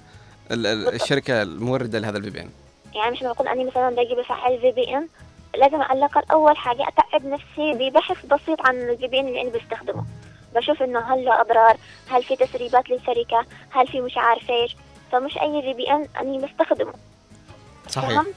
أيوه وكمان في معنا إحنا ممكن نقول إنه آه النقطة المهمة زي ما تكلمنا بالنسبة لي بال- بالبداية بالنسبة للمؤسسات بأنهم يستخدموا أيضا آه برامج تكون آه رسمية وبرامج يعني نوعا ما مدفوعة. طبعا هي زي ما قلنا نرجع نأكد لأنه هذه النقطة أيوة، تهمهم مدفوعة. مش غالية مش أيوة. غالية في برامج آه ممكن تكون رخيصة جدا بنفس الوقت آه يعني أهميتها كبيرة نقدر جدا. نقدر نقول تقييم مصارع السوء. إذا اشتريناها فنتمنى أن رسالتك آه، مهندسة نور تكون وصلت مستمعينا ومشاهدينا الكرام. نتمنى يا رب آه، حديثنا كان آه، شيق وآثار بعض ال- المواضيع لديهم وكان في هناك بعض الفائدة. نشكرك مهندسة نور خالد ناشطة في المجال الرقمي ومدربة أمن رقمي وكذلك مختص رقمي في منظمه يوديت. نشكرك جزيل الشكر على هذا اللقاء وهذا الحديث. نتمنى لك نهار سعيد. في أمان الله. طبعا آه، أعزائي المتابعين ما كنتم نقرأ بعض الرسائل قبل أن يداهمنا الوقت. آه، وضاح آه، عبد الله من عدن يقول الأمن السبراني يشير إلى حماية الأنظمة والشبكة الإلكترونية والمعلومات من التهديدات والهجمات الإلكترونية بهدف الأمن السبراني إلى حماية البيانات الحساسة وضمان سلامة الأنظمة والمعلومات التي يتم تخزينها ومعالجتها عبر الإنترنت. تعد أو يعد الأمن السبراني ذات أهمية قصوى من عدة وجوه. اولا حماية البيانات الحساسة كالمعلومات الشخصية والمالية والرسائل الإلكترونية والسجلات الطبية. يساعد الأمن السبراني على حماية هذه البيانات من الوصول غير المصرح به والاستغلال. ويحافظ على الاستمرارية للأعمال حيث يعمل الأمن السبراني على منع الاختراقات والهجمات التي يمكن أن تعطل تلك الأنظمة وتسبب في خسائر مالية وتوقف الأعمال ومكافحة الجرائم الإلكترونية والاحتيال والتلاعب وسرقة الهوية والقرصنة. ورابعا حماية البنية التحتية الحيوية مثل الرعاية الصحية والنقل والطاقة والاتصالات والمالية بشكل عام فإن الأمن السيبراني ضروري للحفاظ على الخصوصية والأمان في عصر الرقمنة. أو الأتمتة إن تعزيز الحماية السيبرانية يساهم في بناء الثقة الاجتماعية في استخدام التكنولوجيا وتحقيق التطور والتقدم في مجالات مختلفة. شكرا لك يا وضاح وشكرا لك يا محمد العبيد. يقول يسعد صباحك حبيبي غيث على هذا الشاي العدني والخمر المقصقص عليك. يا سلام. الله يسعدك. إن شاء الله تكون بخير. صباح الفل والكاذب والريحان. الأخ غيث أحمد ابن الجنوب وابن محمد الضالع البطلة كما هي التحية إلى طاقم العمل. الأمن السبراني أعتقد غريب يبدو بتدريسه في جامعة عدن وهذا يعتبر إنجاز كبير لجامعة عدن الجنوب عامة. صديق الإذاعة مرد فان طبعا أنا صديق دائم لهنا عدن ومنذ تاسيسها وعضو بالمجلس الانتقالي الجنوبي في ردفان ونسي قول اسمه. طب قل لنا اسمك يا أخي. آه ما ما في اسم. ما في اسم يلا شكرا لك على هذه الرسالة وشكرا على حماسك وشكرا لك يا أبو عبد الله الحسيني. صباحك عافية. اذا أعزائي المتابعين وصلنا إلى نهاية حلقتنا لهذا اليوم. نتمنى يا رب الخير والبركة يعم قلوبكم وأفئدتكم ونتمنى أن تكون حلقتنا لهذا اليوم آه، كانت مفيدة ولو بعض الشيء. نحن دائما في في حوار جديد ومواضيع جديدة ومتجدده معكم دائما وابدا. كان معكم من الاعداد والتقديم أنا غيث أحمد ومن الإخراج الإذاعي آه، خالد الشعيبي ومن المكتبة آه، والإخراج التلفزيوني أحمد محفوظ من مكتبة التنسيق محمد خليل ومن البلاي أوت الزميل حسن السقاف. أخيرا أقول لكم دمتم ودام الوطن الجنوبي بألف خير. إلى اللقاء.